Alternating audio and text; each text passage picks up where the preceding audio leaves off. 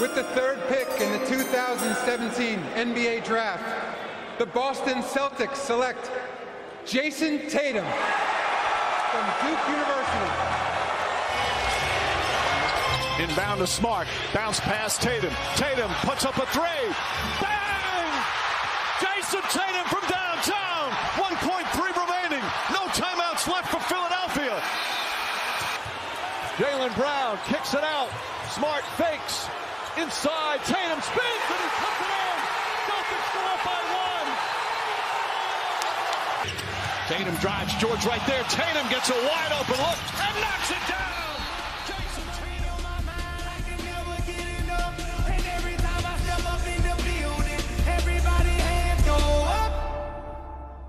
And they stay there,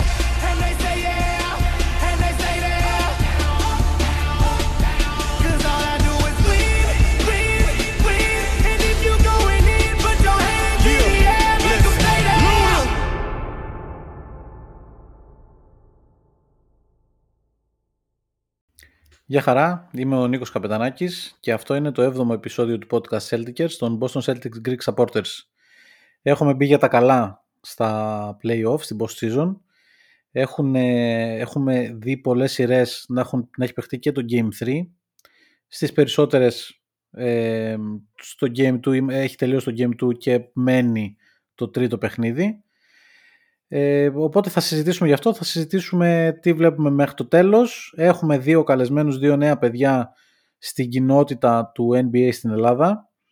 Ε, τους Bucks and Blues, τον Άλεξ και τον Γιάννη, οι οποίοι είναι οι μόνοι, μάλλον αυτή τη στιγμή έχουν τη μόνη ενεργή σελίδα στο Facebook φίλων των Milwaukee Bucks ε, και θα μιλήσουμε πώς βλέπουμε τις ομάδες μας, πώς βλέπουμε, πού βλέπουμε να φτάνουν και γενικά τι βλέπουμε στο NBA. Παιδιά, καλησπέρα. Καλησπέρα, καλησπέρα, καλησπέρα και από εμάς. Ε, ευχαριστούμε για την πρόσκληση αρχικά. Ε, να πούμε ότι είμαστε πολύ ενθουσιασμένοι. Εγώ είμαι ο Γιάννης αρχικά. Ε, και η αλήθεια είναι ότι είμαστε ενθουσιασμένοι διπλά επειδή είναι η πρώτη μας απόπειρα ε, για ένα podcast και ευχαριστούμε πολύ Νίκο που μας δίνεις αυτό το πάτημα. Ε, όπως είπες, ε, είμαστε οι Bucks and Blues, η μόνη ενεργή σελίδα η οποία αφορά τα θέματα των Milwaukee Bucks, του Γιάννη και γενικότερα όλων αυτών των θεμάτων στην Ελλάδα αυτή τη στιγμή. Ε, έχουμε μια κοινότητα στο Facebook αυτή τη στιγμή και μέσα στην επόμενη εβδομάδα ευελπιστούμε να έχουμε ξεκινήσει και το δικό μας podcast ε, στο οποίο εννοείται θα είσαι και καλεσμένος με το, με το καλό. Ε, και χαιρόμαστε πολύ γι' αυτό. Bucks and Blues είναι απλά Bucks η αγαπημένη μας ομάδα αυτή τη στιγμή στο NBA. Blues η αγαπημένη μας μουσική και τα χρώματα της Ελλάδας τα οποία δίνουν έτσι και λίγο ένα χρώμα στο podcast το δικό μας. Και αυτό, είμαστε απλά δύο παιδιά που δεν θέλουμε να, να κρυβόμαστε ότι είμαστε ειδικοί ή το οτιδήποτε, απλά οι συζητήσεις που κάνουμε μεταξύ μας, οι οποίες όπως θα ξέρεις και εσύ είναι ατέλειωτες, μπορείς να ξεκινήσεις να λες κάτι, να συζητάς και να έχει ξημερώσει έξω να ακούς τα κοκόρια και ακόμα να μιλάς. Είπαμε αντί να πρίζουμε ένας τον άλλον, να πρίζουμε τους γύρω μας, να το κάνουμε δημιουργώντας κάτι δημιουργικό, ένα community αρχικά στο facebook και αργότερα ε, ένα podcast το οποίο θα μπορούμε να ανταλλάσσουμε και απόψεις, να συζητάμε και όλα αυτά. Άλεξ, όντως αυτοί είστε; Ε, όντως αυτοί είμαστε. Καλησπέρα. Ε, ο Άλεξ είμαι εγώ.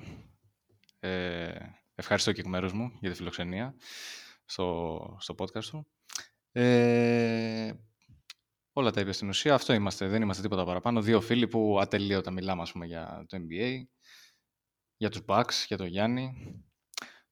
Ο Γιάννης είναι η μεγάλη αφορμή βασικά που το ξεκινήσαμε όλο αυτό. Η αγάπη μας για τον Γιάννη. Και αυτές τις ατελείωτες συζητήσεις, ας πούμε, θα θέλαμε να τις, ε, να τις ανοίξουμε προς, το, προς κάποιο κοινό. Με, με τη σελίδα, είτε και με το podcast στη συνέχεια, όταν με το καλό το ξεκινήσουμε. Αυτοί είμαστε. Να σας ευχαριστήσω πάρα πολύ που αποδεχθήκατε την πρόσκληση για να συμμετέχετε στο επεισόδιο μας και να κάνουμε μια νομίζω ωραία κουβέντα γιατί στις συζητήσεις τις λίγες που έχουμε κάνει μέχρι τώρα έχουμε χημεία, μπορώ να πω.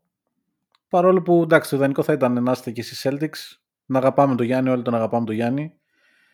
Ε, θα μπορούσατε να είστε στη σωστή πλευρά της ιστορίας και να αγαπάμε και τον Γιάννη, αυτό δεν θα άλλαζε.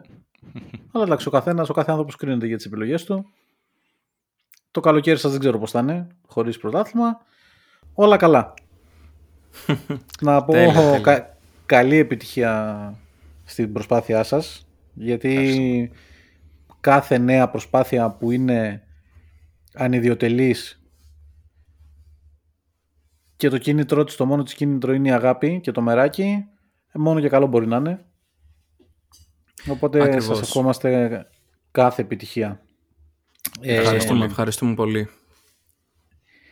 για πάμε να ξεκινήσουμε λίγο να δούμε τι βλέπουμε φέτος. Πώς έχετε δει την ομάδα σας; Α, Γιάννη. Λοιπόν, ναι. Ε, κοίταξε, η ομάδα μας. Η ομάδα μας φέτος είναι προσωπικά θεωρώ στην καλύτερη φάση της ιστορίας της. Είναι μια ομάδα η οποία αυτή τη στιγμή ε, τελείωσε τη regular season με το καλύτερο ρεκόρ.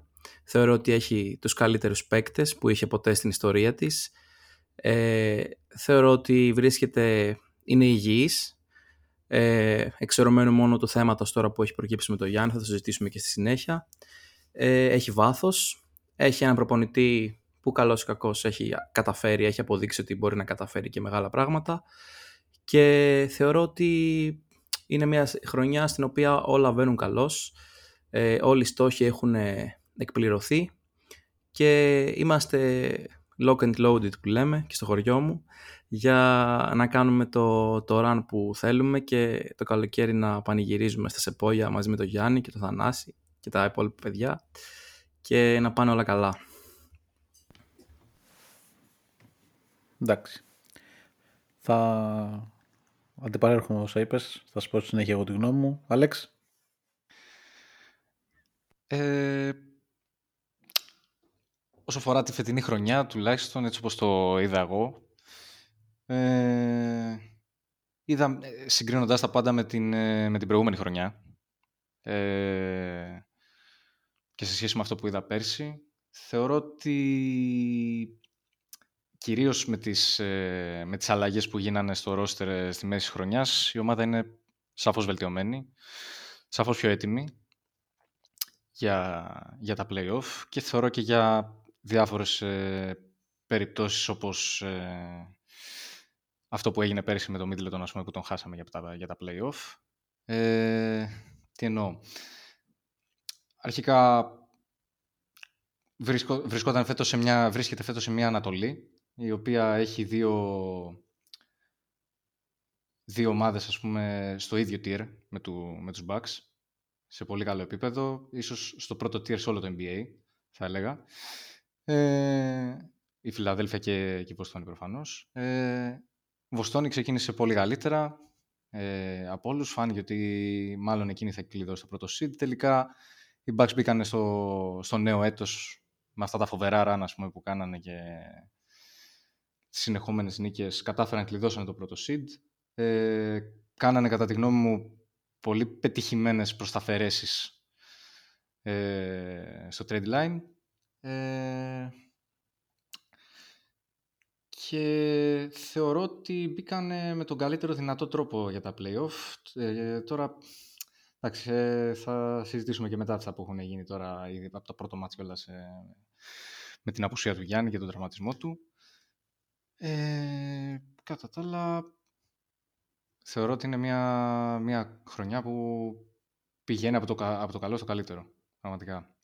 Και είμαι και εγώ αρκετά αισιόδοξος για, για τη συνέχεια και για το στόχο που έχουν βάλει, φαντάζομαι, το πρωτάθλημα. Ναι, να πούμε ότι γράφουμε βράδυ Σαββάτου 22 Απριλίου. Η σειρά των Bucks με το Miami ε, είναι στο, απόψε θα παίξουν το τρίτο τους παιχνίδι, τα ξημερώματα της Κυριακής. Έχουν παιχτεί ήδη τα δύο πρώτα παιχνίδια, στα οποία το Miami έχει πάρει το πρώτο μέσα στο Milwaukee και το δεύτερο το πήραν οι Bucks.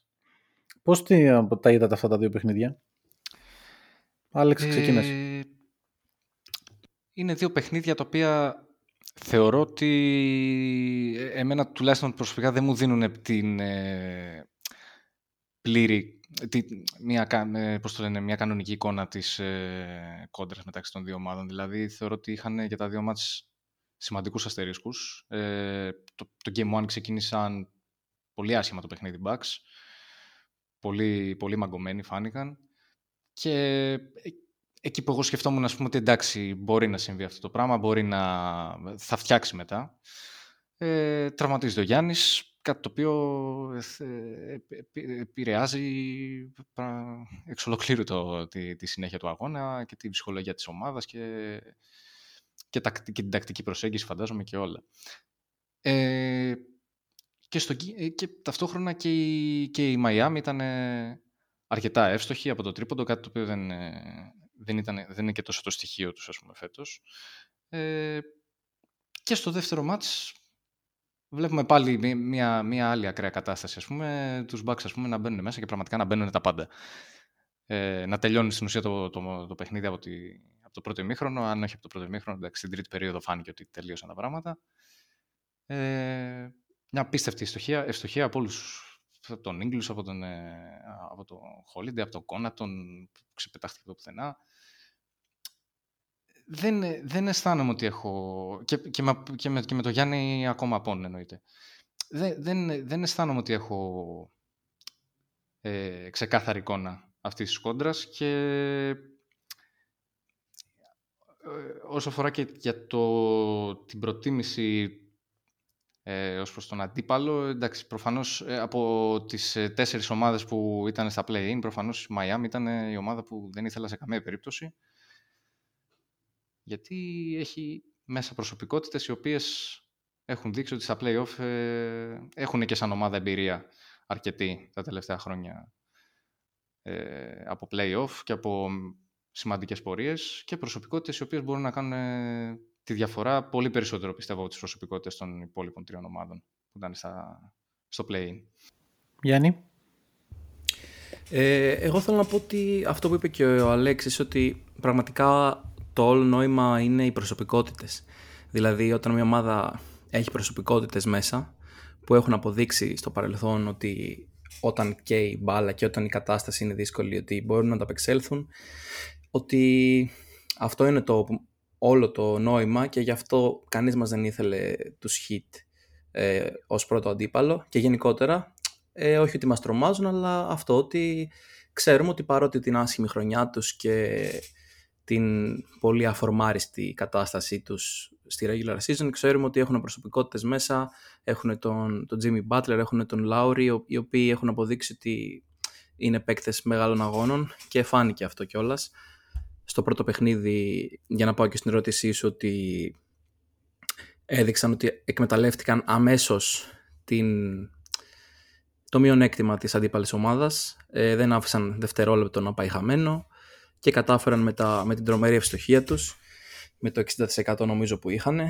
ε, να πάρουν την πρώτη νίκη, να κάνουν το break και από εκεί πέρα έβαλαν σε περιπέτειες θεωρητικά την σειρά ε, η οποία ωστόσο στο δεύτερο παιχνίδι φάνηκε ότι επανέρχεται στην πραγματικότητα, επανέρχεται down to earth και το άγχος που μας δημιουργήθηκε το πρώτο βράδυ ως διαμαγείας ε, εξαελώθηκε, εξαφανίστηκε γιατί μας απέδειξε η ομάδα ότι όπως απέδειξε, απέδειξε και αναρρύθμιτες φορές μέσα στη χρονιά ότι ακόμα και χωρίς τον αστέρα της μπορεί να κάνει τρομερά πράγματα και όπως και έκανε σημείωσε μάλιστα και ρεκόρ ε, όλων των εποχών στο NBA όσον αφορά τα τρίποντα. Διαβάλει 25 τρίποντα.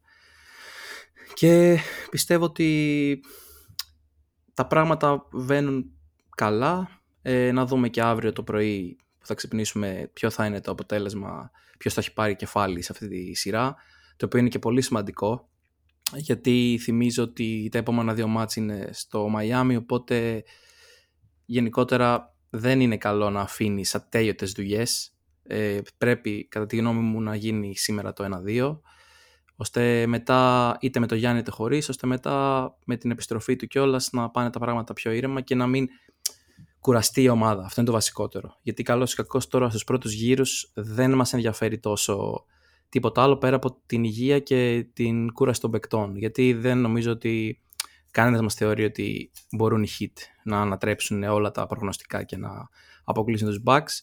Οπότε αυτό που μας ενδιαφέρει αυτή τη στιγμή είναι να βγούμε όσο το δυνατόν αλόβητη γίνεται από όλο αυτό ε, και ξεκούραστη και υγιής να πάμε στην επόμενη σειρά. Η οποία, να το συζητήσουμε και αργότερα, με ποιον θα είναι. Είναι και αυτό ένα ερώτημα. Βγήκανε τα προγνωστικά εκτός εντελώς. Ε, νωρίς είναι ακόμα. Θα δούμε. Θα, θα φτάσουμε στην επόμενη σειρά.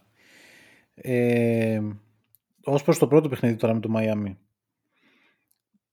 Γενικά συζητιέται πολύ και συμφωνώ και εγώ σε αυτό ότι το πρώτο παιχνίδι όπως αποφάσισαν οι Bucks να το αντιμετωπίσουν και να αντιμετωπίσουν τους hit νομίζω ότι είτε με το Γιάννη είτε χωρίς το Γιάννη θα το έχαναν και το είδαμε δηλαδή και στα 10 λεπτά που έπαι, 11 λεπτά που έπαιξε ο Γιάννης η hit ήταν μπροστά και φαινόταν ότι υπήρχε μια μηχανία στο Milwaukee πολύ έντονη. Νομίζω ότι θα το έχανε γιατί ε, αποφάσισαν οι Bucks να χάσουν από τον Αντεμπάγιο και τον Butler. Κυρίως από τον Αντεμπάγιο. Εντάξει, ο Butler έκανε εξωπραγματικότητα, έκανε ακραίο παιχνίδι, αλλά είναι ο Butler που ξέρουμε.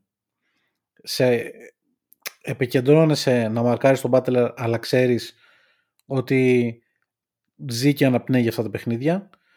Οπότε θα πρέπει λίγο να δεις και το υπόλοιπο παιχνίδι γύρω-γύρω και με τον τρόπο που αντιμετωπίζεις που, αντιμετωπίζει, που αντιμετωπίζουν οι Bucks τους hit με τον drop του Λόπεζ και το να αφήνεις το, τα shoot μέσα απόστασης ελεύθερα στον Αντεμπάγιο και τα τρίποντα γιατί είχαν 60% ποσοστό ευστοχίας η από τον τρίποντο όχι τρεβημένες προσπάθειες ούτε πολλές προσπάθειες.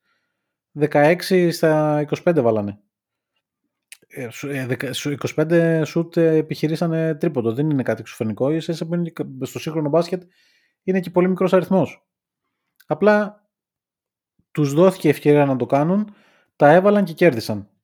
Στο δεύτερο παιχνίδι, ε, εν τω μεταξύ οι Bucks στο πρώτο παιχνίδι έβαλαν 11 στα 46, τραγικό ποσοστό, 11 στα 46 τρίποντα, και απλά στο δεύτερο παιχνίδι πήγαν και έβαλαν τα τρίποντα. Δηλαδή 25 στις 42-43 ε, προσπάθειες δεν θυμάμαι. Οι Bucks πάνω κάτω αυτές τις προσπάθειες παίρνουν όλη τη χρονιά. Δηλαδή ο μέσος όρος τους στο, στο τρίποντο είναι 42 και στο δεύτερο παιχνίδι τους ήταν 49.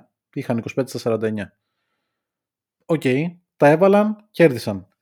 Το, το ερώτημα τώρα είναι εντάξει το δεύτερο παιχνίδι ήταν πειστική, δεν ήταν μόνο το τρίποντο, ήταν και η άμυνά τους πολύ πιο dominant ε, και είναι και κρίσιμη, κρίσιμος τραυματισμός του Hero για τους hit γιατί δεν έχει πολύ μεγάλη, πολύ, πάρα πολλές επιλογές ως Ποέλστρα στο rotation.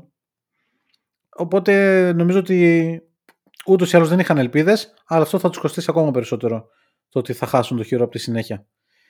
Ε, νομίζω ότι πλέον μπαίνουμε στο... Εντάξει, θα δούμε πώς είναι και ο Γιάννης δεν νομίζω ότι θα απειληθούν οι Bucks. Νομίζω άντε maximum χωρίς το Γιάννη να χάσουν άλλο ένα παιχνίδι και να πάει σειρά στο 4-2. Αν δεν είναι ο Γιάννης. Αν ο Γιάννης αγωνιστεί και απόψε και στα επόμενα, νομίζω ότι η σειρά θα κλείσει το 4-1. Απλά οι Bucks θα έχουν φάει το ξύλο που σε πρώτη, στην πρώτη σειρά των playoff θες να τα αποφύγεις. Και ήταν και ο λόγος που χάρηκα εγώ προσωπικά και νομίζω όλοι οι φίλοι των Celtics που πέσαν πάνω στην Ατλάντα και όχι στο, στο Heat γιατί εντάξει το, ο Butler εμάς μας περίμενε κιόλας έχει ανεβάσει και ένα γνωστό βιντεάκι στα social media που έλεγε ότι Βοστόνη έρχομαι τελικά ακόμα τον περιμένουμε στο αεροδρόμιο αλλά δεν εμφανίστηκε Ευτυχώς ε, έγινε αεροπειρατεία και το αεροπλάνο προσγειώθηκε. καλό, καλό για εσάς. Καλό... Ευτυχώς για αυτόν μάλλον. Αλλά εντάξει. Ευτυχώς για μας ναι. σίγουρα. Ναι, σίγουρα, σίγουρα. Θα περάσουν οι Bucks, δεν νομίζω ότι θα δυσκολευτούν ιδιαίτερα. Απλά θα έχουν τα, τους μόλοπες του θεωρητικού ε, ξύλου αυτό, αυτό, γι αυτό και εγώ στο σώμα τους ε, μέχρι το τέλος. Τους προτιμώ. Γιατί ναι. και η Heat και πέρυσι δεν ήταν πάρα πολύ διαφορετική σαν ομάδα. Αλλά ε, φτάσανε το Celtics ε, σε Game 7 και ε, παραλίγο να πάνε και στους τελικούς με το χαμένο τρίποδο του Battle στο τέλος, έτσι. Που όταν εγώ προσωπικά βλέποντάς το και είδα τον Butler σε εκείνο το παιχνίδι να σηκώνεται, λέω το βάλε. Φυλάκια, άντε για πάλι. Ευτυχώς το χάσει. Πραγματικά, πραγματικά αυτή, αυτή η σκηνή τώρα και εμένα μου έχει μείνει στο μυαλό. Θυμάμαι είχαν μείνει και όλα στην αντεπίθεση αυτή 11 δευτερόλεπτα, 12, δηλαδή υπήρχε Ναι, χρόνος και το, το μάτς ήταν στους δύο πόντους, δηλαδή ήταν εύκολο, ξέρεις, τελειώνεις ένα layup, πας παράταση και βλέπεις. Επέλεξε το, την πλευρά του ήρωα, δεν του βγήκε, αλλά το εγώ αυτό θέλω να επέλεξε ρωτήσω... νομίζω. Το, Ναι, συγγνώμη πες που μου. σε διακόπτω. Για να, το, για να, αφού μιλάμε για εκείνο το παιχνίδι και να το κλείσουμε. Θα μπορούσε να μπει, εννοείται, θα μπορούσε να μπει για ένα drive να βάλει το δίποτο και να στείλει το παιχνίδι στην παράταση. Δεν άντεχε ο ίδιος σωματικά να πάει παιχνίδι στην παράταση. Δηλαδή θεώρησε ότι ή το τελειώνουμε τώρα ή χάνουμε και γιατί δεν, α- δεν θα άντεχε ο ίδιος να, να παίξει το υπόλοιπο. Για πες. Και μάλιστα είναι αυτό που λες, ο, ο Butler είναι ο παίκτης ίσως που χρησιμοποιείται περισσότερο από οποιονδήποτε άλλο ε, στις σειρές των playoffs. Δηλαδή τα λεπτά του είναι πραγματικά εξωπραγματικά. Είναι παίκτης που μπορεί να αγωνιστεί 45 από τα 48 λεπτά του αγώνα, κάτι το οποίο σίγουρα θα ήταν ε, και η περίπτωση σε εκείνον τον αγώνα. Δηλαδή δεν το έχω δει το στατιστικό, αλλά άμα το δω πιστεύω ότι θα δω 45-46 λεπτά. Οπότε ε, εντάξει, τώρα από εκεί και πέρα, αν θα πάρει την πλάτη σου ιστορικά ότι επειδή ήμουν κουρασμένος, προτίμησα να ρισκάρω την τύχη της ομάδας, δεν ξέρω κατά πόσο αρέσει στους οπαδούς. Και μάλιστα μιας ομάδας χαρά, που έχει μια χαρά το συνηθίσει. Ε, καλά, ναι.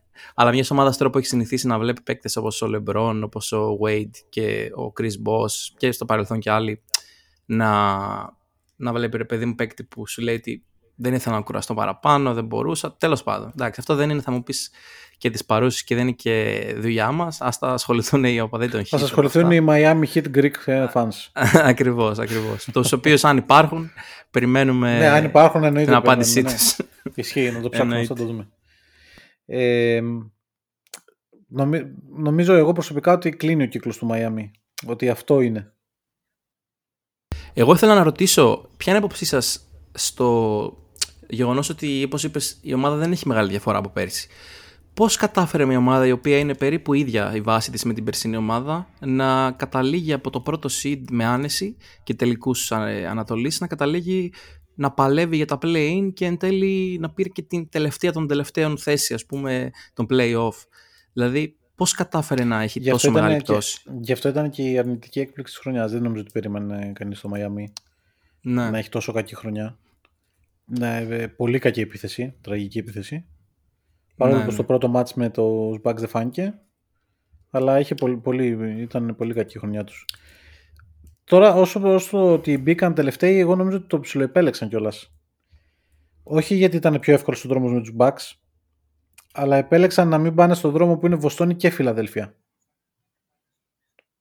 Θα δηλαδή μπορούσε. να, μην ναι. πάνε, να μην πάνε στο δύσκολο δ- δρόμο που είναι δύσκολος από την αρχή μέχρι το τέλος, να μπουν κατευθείαν με τους Bucks και να πούνε ότι παιδιά, ό,τι γίνει εδώ και μετά βλέπουμε.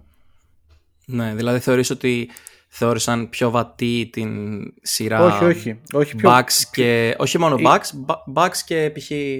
οποιοδήποτε πιο, άλλος. βατός ο, πιο βατός ο δρόμος, όχι πιο βατή Ο σειρά με τους δρόμος, Bucks. ναι, ναι, ναι. Ο δρόμος, δηλαδή μετά τους Bucks αυτό που θα, θα έρθει αν περάσουν, Ναι, είναι πιο βατό από αυτό που θα έρθει αν περάσουν τη Βοστόνη, ας πούμε. ναι. Οκ. Ε, κατανοητό, εντάξει. Τώρα αυτά είναι και λεπτομέρειες οι οποίες Εντάξει, μάλλον αυτά δεν τώρα θα είναι έχουν τώρα και και- θεωρίες δεν- δικές μας. Δεν θα έχουν και αξία, πιστεύω, στο τέλος όλων αυτών, γιατί... Ναι, ισχύει. Ναι, Γιατί δεν πιθανότατα- νομίζω ότι- Ναι, την άλλη εβδομάδα δεν θα μιλάμε αυτό. για τους Heat πλέον. θα μιλάμε οπότε- για 4-1 ή 4-2 maximum. ε, θα Οπότε, έχουμε τώρα. ναι. Νομίζω Τέλεια, πιο, πάμε πολύ, παρακάτω. πιο πολύ από αυτή τη σειρά μένει η κατάσταση του Σίγουρα. Γιάννη. Πώς θα είναι; Ακριβώς, ακριβώς, η οποία τώρα είπαμε 11 και 39 βράδυ Σαββάτου, λίγες ώρες πριν το match, είναι ακόμα αμφίβολος και είναι κάτι το οποίο θα παίξει πολύ μεγάλο ρόλο. Ε, εγώ προσωπικά θα ήμουν υπέρ του να ξεκουραστεί και σήμερα, αν το, το χρειάζεται και το έχει ανάγκη. Πιστεύω ότι έχουν αποδείξει οι Bucks ότι μπορούν και χωρίς αυτόν.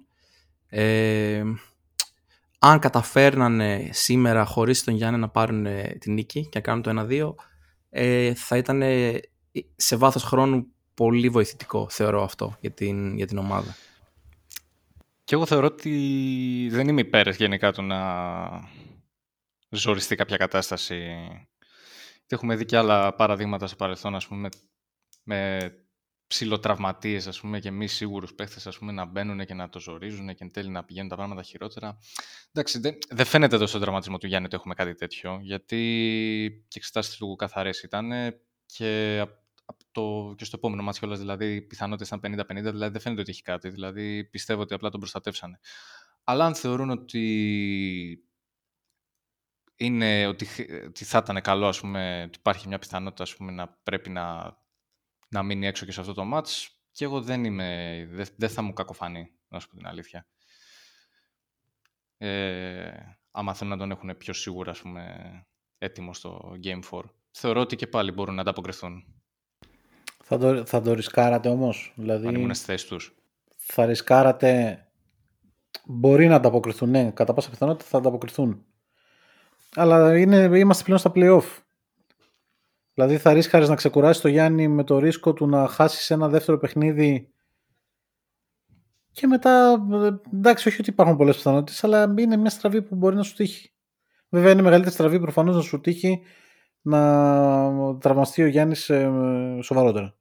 Ναι, ε, αν τα ζήγιζα, πιο πολύ θα βάζα το... Θα, θα προτιμούσα να προστατεύσω το Γιάννη, να σου πω την αλήθεια. Αν τα έβαζα εγώ κάτω να τα ζυγίσω.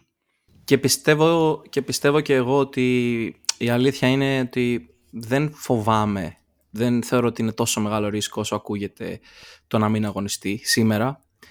Και καλύτερα, ίσως καλύτερα να, να ξεκουραστεί, να είναι εντελώς έτοιμος και στη χειρότερη περίπτωση που οι Heat κάνουν το 2-1 να έρθει μετά στα σύμφωνα ας πούμε και να τελειώσει τη, τη σειρά χωρίς και πολύ κούραση θεωρώ αλλά δεν πιστεύω ότι είναι τόσο μεγάλο ρίσκο ούτε εγώ όχι.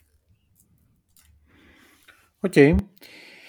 Ε, πρόβλεψη σας Γιάννη ε, για το η σειρά; Πρόβλεψή μου είναι ένα καθαρότατο 4-1 ε, αρχής γενομένης από σήμερα με μια ωραία εμφάνιση και πάμε παρακάτω. Αλέξ. Αν το στοιχημάτιζα, ας πούμε, στο 4-1 θα το πήγαινα, αλλά έτσι όπως το σκέφτομαι και επειδή εγώ εξ αρχής φοβόμουν τους hit, ε, διότι πραγματικά πιστεύω ότι άμα, άμα μπορούν και άμα θέλουν και άμα τους δοθεί το πάτημα, ε, μπορούν να τραβήξουν τη σειρά με οποιονδήποτε αντίπαλο. Ε, δεν, δεν αποκλείω εγώ στο μυαλό μου ότι ένα μάτσο στο Μαϊάμι μπορεί να, μπορεί να το πάρουν. Δεν το αποκλείω. Παρ' όλα αυτά, εκεί στο 4-1-4-2 δεν νομίζω ότι έχουμε θέμα. Δεν υπάρχει θέμα νομίζω το αν θα μείνουν έξω οι Bucks. Ναι, όχι, συμφωνώ. Δεν νομίζω ότι υπάρχει τέτοιο θέμα. Ωραία. Ε, να πω και εγώ ότι για 4-1 δεν βλέπω τη σειρά. Απλά θα είναι σαν να ε, είναι μια σειρά με μια άλλη ομάδα σε Game 6 λόγω των συνθήκων εννοώ ότι οι επιπτώσεις στους Bucks θα είναι σαν να, με μια οποιαδήποτε άλλη ομάδα να έχουν πάρει τη σειρά στα 6 παιχνίδια. Λόγω κούρασης εννοώ και τρόπου παιχνιδιού του Miami. Ε, τους Celtics πώς τους έχετε δει στη σειρά με, το, με την Ατλάντα να πούμε ότι οι Celtics είναι στο 2-1 έχασαν χθες το βράδυ ξημερώματα Σαββάτου σε ένα παιχνίδι που δεν ξέρω αν μπήκαν ποτέ και να το πάρουν, αλλά τέλος πάντων θα τα πω εγώ τα δικά μου. Πώς έχετε δει τους Celtics σε αυτή την τριάδα, ε, Γιάννη, πες μας. Οι Celtics. Ε, κοίταξε, οι Celtics γενικότερα αυτή τη στιγμή, όπως και οι Bucks, βρίσκονται σε μια πολύ καλή στιγμή. Το momentum, το momentum τους είναι πολύ καλό έχουν μπει στα play-off πιο δυνατοί από ότι το πώς τελείωσαν την regular season, το οποίο είναι και το πιο σημαντικό. Και εμένα μου έκανε και λίγο έκπληξη, δηλαδή ήξερα ότι είναι καλή ομάδα, ήξερα ότι έχει το πλάνο της, έχει τους τρόπους της, αλλά μπήκε καλύτερα από ότι την περίμενα εγώ προσωπικά την ομάδα στο, στα play-off. Θα σε διακόψω. Καλά έκλεισε τη regular. Δηλαδή, αν εξαιρέσεις την κοιλιά που είχε κάνει Φλεβάρι μέσα Μαρτίου, μετά το παιχνίδι με τους Bucks στη 40, εντάξει έκανε την ήττα στη Φιλαδέλφια στο αδιάφορο παιχνίδι. Ναι, ρε παιδί σχετικά μου. Καλά, σχετικά καλά την έκλεισε και ε, σε ξεκίνημα φορμαρίσματος και του Tatum. Ναι, ναι. Ε, εντάξει, ναι, εννοείται. Είχαν κάνει μια μικρή κοιλιά εκεί που χάσανε το πρώτο seed. Βέβαια, μετά και τη 40 στο Pfizer Forum όντως έδειχναν ότι είχαν πάρει λίγο μπρος. Οπότε έχουν μπει δυνατά. Τώρα, εγώ δεν πρόλαβα να δω χτε το παιχνίδι, ε, που ήταν και πρώτο του ΣΥΤΑ, γιατί γενικά την έχω σαν μια ομάδα στο μυαλό μου η οποία δεν χάνει εύκολα. Και ότι για να χάσει πρέπει να γίνουν πράγματα και θαύματα.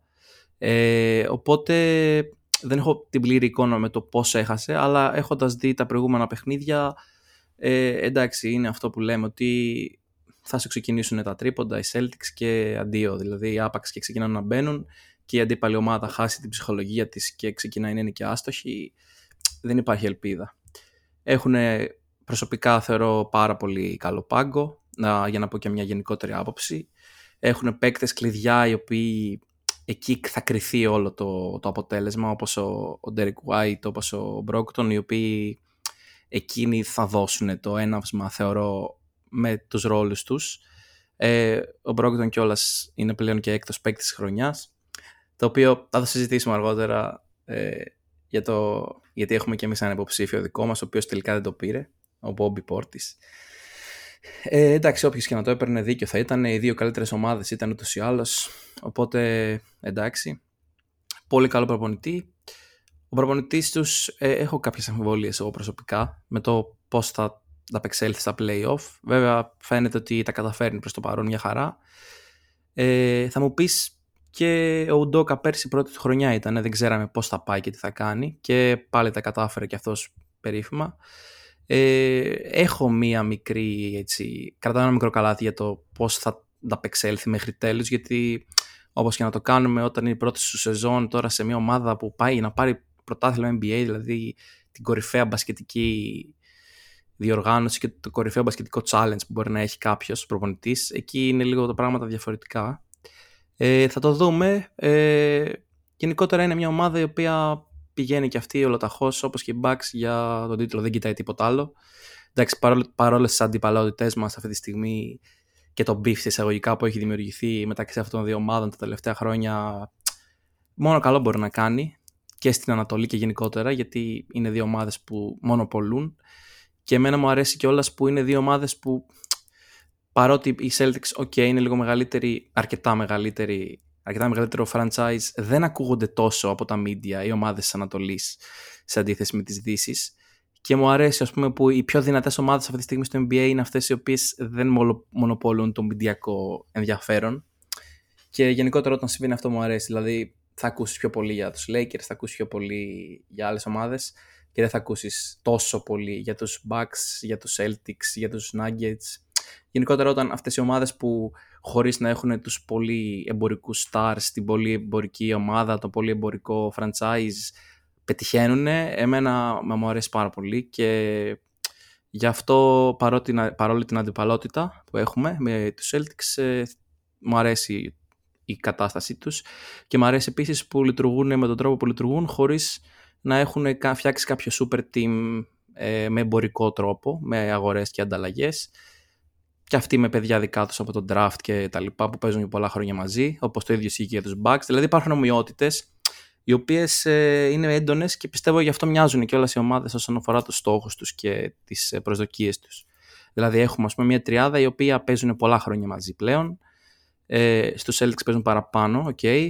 Έχουμε μια ομάδα στην οποία και στις δύο πλευρές έχουμε τον Defensive Guard of the Year κάθε χρόνο, ας πούμε στη μία έχουμε τον Smart, στην άλλη τον Τζρου. Γενικά είναι μια ομάδα που μοιάζει αρκετά, με την μόνη διαφορά ότι ο Superstar είναι δυνατότερος στη δικιά μας ομάδα ε, και πιστεύω ότι εκεί θα κρυφθούν και διακόψω, πολλά... Θα σε διακόψω, δεν μπορώ, θα σε διακόψω. Πώς κατάφερες; Από μία κουβέντα, από μία συζήτηση, στην οποία μιλάμε για το Celtics Hawks, να μου πας στο... στο... Στους Bucks και στο Γιάννη, όχι. Πα, παρασύρθηκε. Όχι Γιάννη. όχι. Αχ. Δυστυχώς όλα ξεκινάνε και όλα τελειώνουν στο Γιάννη. Μάλλον αυτό είναι το point αυτή τη στιγμή. Αλλά εντάξει, ναι. Ε, οι Celtics είπαμε είναι, είναι αυτή τη στιγμή on, on the point να, να πάνε πολύ καλά. Αυτή είναι η άποψή μου. Άλεξ σε τι απαντώ αρχικά, στο, το, στο πώς μου φαίνονται οι Celtics ή πώς μου φαίνονται σε αυτή, στη, στη σειρά μέχρι στιγμής; Κοίτα, εμένα γενικά οι Celtics είναι μια, είναι μια ομάδα η οποία με, με, με ενθουσιάζει τα, τα τελευταία χρόνια που ασχολούμαι με το NBA ανέκαθεν. Ε, είμαι πολύ φαν του, του διδήμου αυτού, του, του Tatum και του Brown. Ε, θεωρώ, εντάξει τώρα πέρυσι ας πούμε ο Ουντόκα φάνηκε ότι διαχειρίστηκε πολύ καλά την ομάδα και, όλες, και είναι και μια ομάδα ας πούμε, με αρκετές προσωπικότητες, δεν το βλέπεις συχνά ας πούμε, που κατάφερε την έφτασε μακριά. Φέτος, εντάξει, έγινε ό,τι έγινε τώρα με τον Ουντόκα. Ήρθε ο Ματζούλα. Από το Ματζούλα δεν έχω, να σου πω την αλήθεια, εικόνα. Νομίζω κανένας μας δεν είχε ιδιαίτερη εικόνα. Ε, θα δούμε πώς θα πάει. Εμένα μου φαίνονται πιο ωραίοι φέτος από πέρσι. Μου αρέσουν πιο πολύ τους. Ε, γενικά μου αρέσει και εμένα το παιχνίδι αυτό με το, με το πολύ τρίποντο. Ε, και έχω και συμπάθεια αρκετή στους συγκεκριμένους παίχτες. Ενισχύθηκε Δηλαδή αυτό είναι που λέγαμε και από την αρχή της χρονιάς με τον Γιάννη, ότι αυτό που μας τρόμαζε αρκετά με τους Celtics ήταν αυτό το βάθος ας πούμε, που κατάφεραν και δημιούργησαν. Ε, με τον, ε, φέρανε τον Brogdon ας πούμε, να παίζει αυτό το ρόλο του έκτου παίκτη. Το, ο Derek White, μια απίστευτη αποκάλυψη, ας πούμε. Εντάξει, το παιδί είναι φοβερός. Ε, προσθήκη του Γκαλινάρη, αλλά εντάξει, δεν καταφέρει ποτέ να παίξει. Και εμένα μου φάνηκε φοβερή και αυτή η προσθήκη. Ε, τώρα από εκεί και πέρα, όσο αφορά τη, τη σειρά μέχρι στιγμής, βλέπω αυτό που περίμενα ε, και από τους Hawks και από τους Celtics. Εντύπωση μου κάνει το τρίτο μάτι πιο πολύ. Ε, αλλά από ό,τι κατάλαβα, έτσι όπως το είδα και όλο στο μάτς, ας πούμε, είναι, κρίθηκε πάρα πολύ στο γεγονός ότι και οι Hawks ήταν πάρα πολύ εύστοχοι, βάλανε κάποια τραβηγμένα σουτ ε, και στο τέλος, του Trey Young του βγήκε πάρα πολύ το μάτς σε σχέση με το Game 1 και το Game 2. Ε, και οι Celtics ε,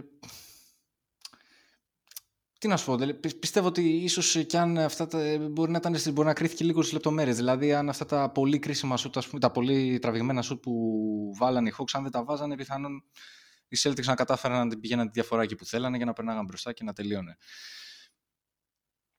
Δεν πιστεύω πως ε, υπάρχει κάτι άλλο Νομίζω προς το 4-1 πηγαίνει. Δηλαδή θα πάρουν και ένα ματς ακόμα τώρα στην Ατλάντα. Θα το πάρουν το επόμενο ματς στην Ατλάντα οι Celtics και μετά θα τελειώσει στην Βοστόνη. Ωραία. Εντάξει, εγώ τη γνώμη μου για τους Celtics όλη τη χρονιά δεν θα τους πω. Ε, νομίζω ότι είναι η πιο πλήρη. Δεν λέω η καλύτερη, που κατά τη γνώμη μου είναι, αλλά σίγουρα νομίζω ότι δεν αμφισβητείται εύκολα. Είναι η πιο πλήρης ομάδα της Λίγκας. Ε, το βάθος του και το βάθος του πάγκου. Ε, και αυτό που μου κάνει εντύπωση τώρα στα παιχνίδια με την Ατλάντα που έχουμε δει είναι το μικρό rotation που χρησιμοποιεί ο Μαζούλα. Δηλαδή χρησιμοποιεί στάνταρ 7 παίκτες. Χθες το χθεσινό παιχνίδι με τους Hawks χρησιμοποίησε και τον Grant Williams. Αλλά είναι αυτό. Δεν δίνει κάτι άλλο χρόνο συμμετοχή σε κάποιον άλλο. Ε, στα δύο πρώτα παιχνίδια με την Ατλάντα μέσα στο TD Garden στη Βοστόνη ε, είχαν οι Celtics κάποια σημεία του παιχνιδιού ε, που νομίζω ότι ήταν τρόμος. Δηλαδή το πρώτο ημίχρονο του πρώτου παιχνιδιού και το δεύτερο ημίχρονο του δεύτερου παιχνιδιού ε, νομίζω ότι αν οι Celtics καταφέρουν αυτό να του δώσουν διάρκεια δεν βλέπουν κανένα. Ε, ούτε τους Bucks. Δηλαδή αυτό που έκαναν ήταν τρομακτικό. Είναι ό,τι πιο dominant εγώ τουλάχιστον έχω δει φέτος στο NBA. Στο χθεσινό παιχνίδι εξ αρχής φάνηκε, δηλαδή από το πρώτο λεπτό, ότι δεν ήταν πολύ ψημένοι να μπουν και να τα δώσουν όλα για να το πάρουν. Φάνηκε εξ αρχής. Και με, και με τον τρόπο παιχνιδιού, με τα πολλά τρίποντα, γιατί στα δύο πρώτα παιχνίδια δεν είχαν τόσο πολύ στον τρόπο παιχνιδιού, έπαιξαν κατά τη γνώμη πιο σωστό και πιο ωραίο μπάσκετ. Ε, εχθές μπήκαν για να πάρουν το παιχνίδι ξεκούραστα. Αν τα καταφέρουν να, τα πάρουν, να το πάρουν ξεκούραστα, ok. Αν δεν τα καταφέρουν, εντάξει και πάλι κανένα πρόβλημα. Δηλαδή, ούτε ο τρόπος, η άμυνα τους καταρχήν χθες ήταν πάρα πολύ κακή, ενώ στα δύο πρώτα παιχνίδια η άμυνα θύμισε τη σεζόν Ντόκα. Μάρκους Μάρτ εκπληκτικός, ε, Ρομπ Βίλιαμς ασύλληπτος, ξέρω εγώ, δεν, δεν περνούσε τίποτα. Και χθες είχαμε ακριβώς το αντίθετο. Περνούσε ό,τι ήθελε. Ε, δεν νομίζω ότι. Ε, εγώ τουλάχιστον δεν ανησυχώ. Ε, για το λόγο αυτό, ότι νομίζω ότι μπήκαν όχι για να σκοτωθούν να πάρουν το παιχνίδι. Ε, το παιχνίδι ξεκάθαρα, γιατί εντάξει έβαλαν πολλά τρίποτα οι Hawks, οι Celtics έβαλαν περισσότερα. Δηλαδή σε παιχνίδι που εκτός έδρας βάζεις 21 τρίποτα και καταφέρεις να το χάσεις, σημαίνει άλλα. Δηλαδή, έκαναν μόνο αυτό. Ο μόνος παίχτης χθες, στο χθεσινό παιχνίδι που προσπάθησε να παίξει μπάσκετ ήταν ο Τζέιλεν Μπράουν, του οποίου βέβαια δεν του βγήκε τίποτα. Ξεκίνησαν στο πρώτο μήχρονο με 15 στα 21 τρίποντα, κάτι τέτοιο, 15 τρίποντα στο μήχρονο. Ε, εξωπραγματικό. Και στο δεύτερο μήχρονο έβαλαν 6. Και επειδή στο πρώτο είχαν βάλει τα 15, στο δεύτερο απλά συνέχιζαν να σουτάρουν. Απλά συνέχιζαν να τα βαράνε. Στο δεύτερο μήχρονο 4 λεπτά έπαιξαν οι Celtics σαν Celtics των δύο πρώτων αγώνων και ήταν το πρώτο δίλεπτο της τρίτης περίοδου και το πρώτο δίλεπτο της τέταρτης περίοδου όπου ξεκίνησαν τις περίοδους αυτές και στις δύο με στο μείον 7 και σε δύο λεπτά τις είχαν ισοφαρίσει. Στο σημείο που ισοφάριζαν ξεκινούσε πάλι όλο το βαράμε ό,τι βρίσκουμε και από όπου βρούμε. Οπότε ξεκίνησαν τώρα στο τέλος, ως με έβαλε ο Ντεζούντε και ο Γιάνκ, βάλανε δύο τρίποντα, όταν το σκορ ήταν κοντά, δύο ακραία τρίποντα, που λες εντάξει, είναι το παιχνίδι των Hawks, κάνουν το παιχνίδι της ζωής τους, πρέπει να το πάρουν. Αλλά χάθηκε στα rebound. Ε, 58 rebound νομίζω η, η Ατλάντα και 21 rebound η Celtics. Τρομακτικό. Που δείχνει ότι δηλαδή δεν μπορεί τώρα μια ομάδα ξαφνικά να ξεχνάει πώς να κάνει το, το box out και να πάρει το rebound. Απλά δεν ψήθηκαν, ε, ενισχύει τη γνώμη μου σε αυτό, δεν ψήθηκαν πολύ στο να μπουν να το πάρουν. Νομίζω και εγώ ότι η σειρά θα κλείσει το 4-1, δηλαδή στο παιχνίδι του αυριανό ε, εγώ παροτρύνω τους πάντες να παίξουν σπίτια, αυτοκίνητα και τις γυναίκες τους στο διπλό των Celtics. Νομίζω δεν υπάρχει καμία πιθανότητα να το χάσουν και νομίζω ότι θα το πάρουν αρκετά εύκολα. Και θα πάνε να κλείσουν το παιχνίδι στη Βοστόνη. Ένα πράγμα με ανησύχησε από χθες. Μόνο ένα πράγμα. Το οποίο το βλέπω και σε όλη τη χρονιά και επειδή το ξαναείδα χθες, ε, πίστευα ότι θα διορθωθεί, αλλά δεν ξέρω. Το μόνο πράγμα είναι ότι αυτό που βλέπαμε όλη τη χρονιά ήταν ότι όταν το παιχνίδι στο τέλος είναι οριακό και καλείται ο Μαζούλα να πάρει ένα time out για να οργανώσει είτε την τελευταία επίθεση είτε επίθεση πολύ καθοριστική για το τέλος δεν θυμάμαι καμία φορά να πω την αλήθεια. Ε, μπορεί να έχει υπάρξει, εγώ δεν τη θυμάμαι που το πλάνο αυτό να απέδωσε και οι Celtics να, στο τέλος να είχαν μια ωραία οργανωμένη επίθεση να πάρουν το παιχνίδι. Ψέματα. Το είδα μόνο στη Φιλαδέλφια με το τρίποντο του Tatum στο τελευταίο δευτερόλεπτο. Σε όλο το άλλο βλέπω ότι η τελευταία επίθεση είναι μια παλήρια. Εχθές είναι οι Celtics πίσω με τρεις πόντους γύρω στα 50 δευτερόλεπτα πριν το τέλος ε, και παίρνει time out του το Μαζούλα. Και αυτό που βλέπουμε, στο, δηλαδή και απορώ αυτό σχεδίασαν ή σχεδίασαν κάτι άλλο και δεν το έκαναν; Αυτό που έγινε ήταν επαναφορά η μπάλα στο Brown και στα 2 δευτερόλεπτα, επίθεση 2 δευτερολέπτων. Τρίποντο από τα 9 μέτρα. Προφανώς σίδερο. Το λόγο δεν κατάλαβα. OK. Okay. Μπορεί, δεν ξέρω. Είναι, είναι το μόνο που με ανησύχησε από το, από το χθεσινό παιχνίδι. Αλλά νομίζω ότι δεν θα έχουν πρόβλημα οι Celtics. Έχω την εικόνα των δύο πρώτων παιχνιδιών στο μυαλό μου και γι' αυτό είμαι ακόμα πιο σούπερ αισιόδοξος και για τη συνέχεια γιατί δεν νομίζω ότι θα πάνε σε παιχνίδι του επόμενου γύρου είτε με τη Φιλαδέλφια. Να πούμε ότι η Φιλαδέλφια σκούπισε τους Nets, έκανε το 4-0 απόψε, χωρίς Embiid η Φιλαδέλφια και περίμενα ότι θα κάνουν οι Nets εκεί να πάρουν τουλάχιστον ένα παιχνίδι. Το έχασαν και αυτό, οπότε σκουπίστηκαν, οπότε τώρα περιμένουν η Φιλαδέλφια να τελειώσει και η σειρά η δικιά μας.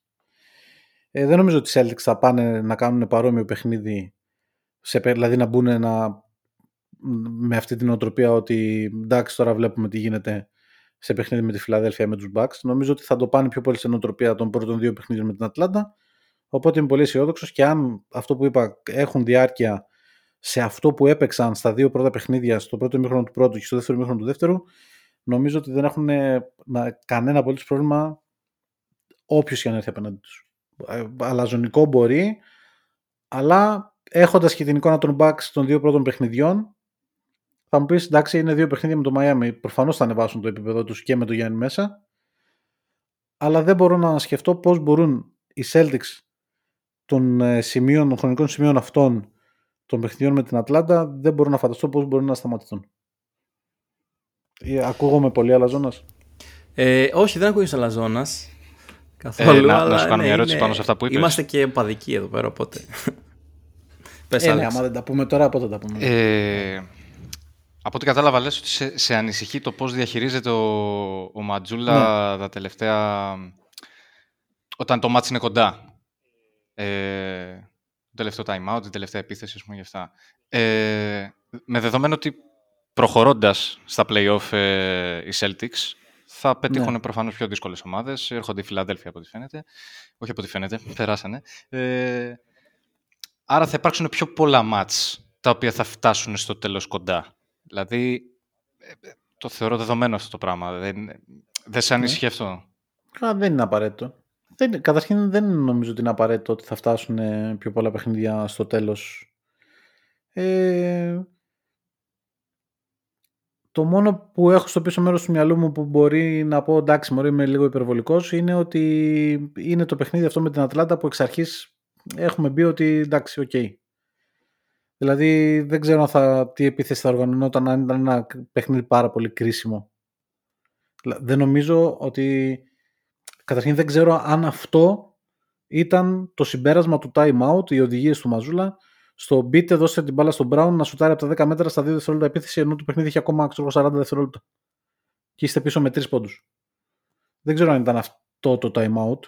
Ελπίζω να μην ήταν.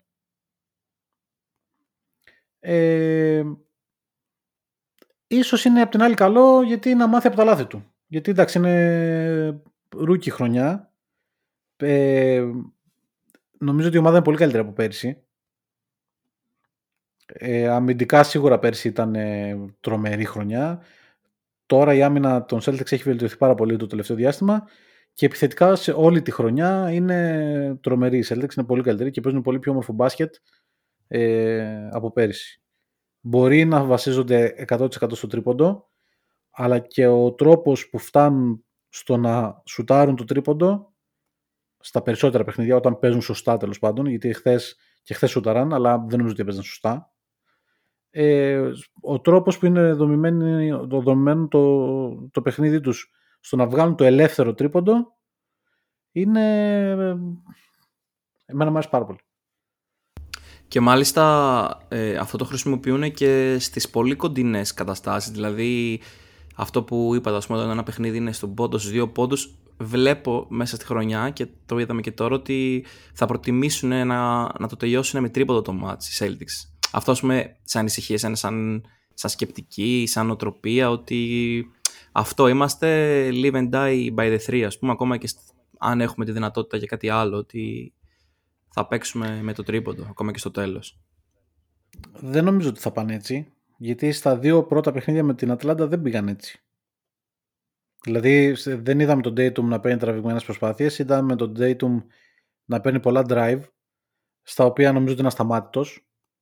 Ε, με την κίνηση, ε, την πυρουέτα που κάνει τέλος πάντων στο drive του για να τελειώσει το, τις φάσεις. Ε, και έχ- έδειξαν ότι έχουν και ένα άλλο πλάνο στα δύο πρώτα παιχνίδια. Νομίζω ότι θα, θα πάνε με αυτό. Τέλεια, τέλεια, εντάξει. Και το βασικότερο είναι να μπαίνει μπάλα στο πλεκτό. Τώρα η αλήθεια είναι ότι. Ε, ναι, εντάξει, εννοείται, ναι. Ναι. Άμα το βάλεις, βάλ το και με όπως θες. Ε, Λοιπόν, τέλεια. πάμε και στα άλλα, να κλείσουμε την Ανατολή. Ε, για να φτάσουμε πιο κάτω σε σημείο να... Θα μιλήσουμε κι άλλο, εννοείται θα μιλήσουμε κι άλλο για τις ομάδες μας, γιατί ούτως ή άλλως τελικούς Ανατολής θα πάμε που κατά πολύ μεγάλη πιθανότητα σημαίνει και τελικούς NBA. Δηλαδή που κατά κοινή ομολογία όποιος περάσει από αυτό το ζευγάρι θα είναι και ο επόμενος πρωταθλητής. Το εύχομαι εγώ τουλάχιστον προσωπικά. Έστω λοιπόν, μάλλον όχι έστω, δεν θα πάμε στην επόμενη σειρά. Θα πάμε στη, στον πρώτο γύρο των ομάδων 4-5 Cleveland ε, Knicks ο νικητής του ζευγαριού αυτού θα είναι ο αντίπαλος των Bucks στον επόμενο γύρο. Είναι η σειρά στο 2-1 για τη Νέα Υόρκη, η οποία χθες τους πάτησε τους Cavaliers, όπως αντίστοιχα και οι Cavaliers στο δεύτερο παιχνίδι στο Cleveland πάτησαν τη Νέα Υόρκη. Το μοναδικό μεγάλο derby ήταν το πρώτο παιχνίδι που πήραν οι Knicks μέσα στο Cleveland. Εχθές ε, τους πάτησαν. Πώς τη βλέπετε αυτή τη σειρά, Άλεξ; Δεν ξέρω, εμένα στο μυαλό μου δεν, είναι, δεν είναι ξεκάθαρο φαβορή ούτε οι Cavaliers, ούτε οι Knicks. Πόσο μάλλον τώρα που είναι μπροστά με 2-1 οι Knicks. Ε, Cavaliers μια ομάδα που ήταν ε, όλη τη χρονιά, ξέραμε τι είναι. Το ίδιο πρόσωπο είχαν, σταθερή. Καλή άμυνα. Νομίζω η καλύτερη άμυνα στο NBA. Ε, με μια πολύ σημαντική προσθήκη τον, ε, τον Donovan Mitchell για, στο σκοράρισμα. Ο Garland ένας πάρα πολύ καλός παίχτης. Ε, και απ' την άλλη Knicks, μια ομάδα που φάνηκε πολύ βελτιωμένη από το, από το δεύτερο μισό και μετά. Αρκετά φορμαρισμένη. Ωραία προσθήκη του Hart. Φάνηκε ότι βοήθησε πάρα πολύ την ομάδα. Ε, ανέδειξε και κάποιους παίχτες από πίσω, τον Grimes και τον Quickly, που κάνανε κάποια φοβερά μάτσα, ας πούμε. Ο, ο Quickly νομίζω ήταν και τρίτος υποψήφιος για το ε, Sixth Man of the Year. Ε, μου φαίνεται πως οι Knicks ε, μου δίνουν μια εντύπωση πως έχουν λίγο παραπάνω, ε, λίγο παραπάνω βάθος, λίγο πιο, πιο πολλές λύσεις σε σχέση με τους Cavaliers. Ε, δεν, δεν, δεν υπάρχει ξεκάθαρο φαβορή εμένα στο μυαλό μου προσωπικά. Πιστεύω θα φτάσει στην 7η, στο 7ο παιχνίδι. Πιστεύω τους Knicks. Τους πιστεύω. Τώρα αν με ρωτάς το ποιον προτιμώ για τους Bucks, μάλλον προτιμώ τους Knicks. Μάλλον. Αλλά δεν, δεν είναι πολύ ξεκάθαρο στο μυαλό μου. Γιάννη. Ε, ναι, κοίταξε, εγώ δεν περίμενα σε καμία περίπτωση ότι θα είμαστε τώρα Σάββατο στο. θα έχουν, θα έχουν πραγματοποιηθεί και τα τρία πρώτα μάτς και ότι θα είναι μπροστά οι Knicks. Ε, ενώ η σειρά ξεκινούσε με πλεονέκτημα των, των Cavs, δεν το περίμενα αυτό δηλαδή σε καμία περίπτωση. Ίσως ε, δεν ξέρω, δεν, δεν τους πίστευα, δεν κατάφερα να με πείσουν μέσα στη χρονιά, αλλά γενικά δεν το περίμενα. Ότι σήμερα δηλαδή θα μιλούσαμε ότι πρέπει να ανατρέψουν το σκορ οι Cavs.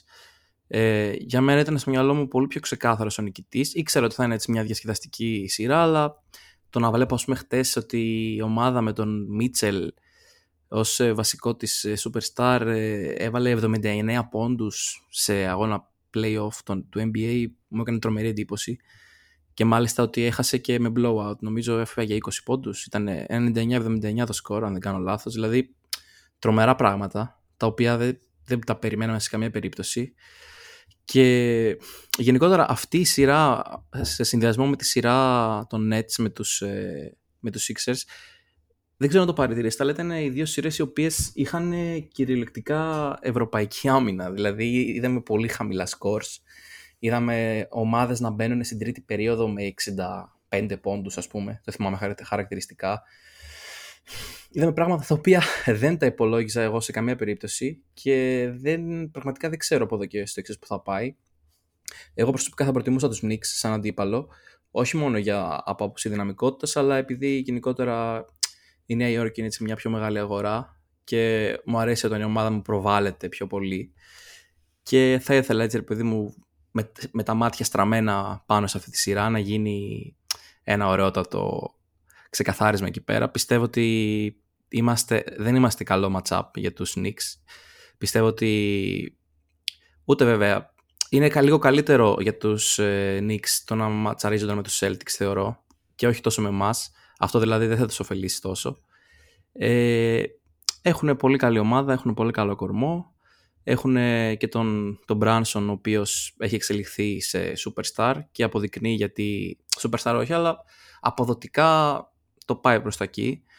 Και μας αποδεικνύει γιατί όλα αυτά τα αστεία και τα memes και όλα αυτά που είχαν γίνει το καλοκαίρι ότι οι Knicks ανακάλυψαν ας πούμε ξαφνικά το νέο Jordan και δίνουν 100 εκατομμύρια ας πούμε στον Branson και τα λοιπά που απορούσαμε όλοι πραγματικά ότι μας αποδεικνύει ας πούμε ότι υπήρχε λόγος, υπήρχε νόημα στο να γίνει όλο αυτό.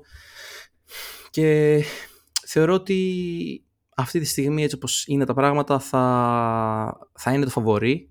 Εγώ προσωπικά στο δικό μου bracket ε, του NBA τους έχω βάλει ήδη ότι θα προκριθούν ε, πριν καν ξεκινήσει η σειρά παρότι όπως είπα δεν τους πίστευα τόσο για κάποιο λόγο μου έκανε το κλικ ότι θα, είναι, θα περάσουν κυρίως επειδή οι Cavs είναι καινούργια ομάδα δεν έχουν κολλήσει τόσο πολύ ας πούμε για χρόνια μαζί και δεν ξέρω μαζί με το κοινό του, του Madison Square Garden δεν ξέρω γενικότερα όλο αυτό το hype που έχει δημιουργηθεί ε, με έχει βρει πέρμαχο και πιστεύω ότι θα πάρουν τη σειρά. Δηλαδή πιστεύω ότι θα γίνει το match ε, 3-1 και μετά θα γίνει ένας ε, πανικός με τελικό νικητή τους Knicks. Δηλαδή θεωρώ ότι θα το πάρουν, θα την πάρουν τη σειρά.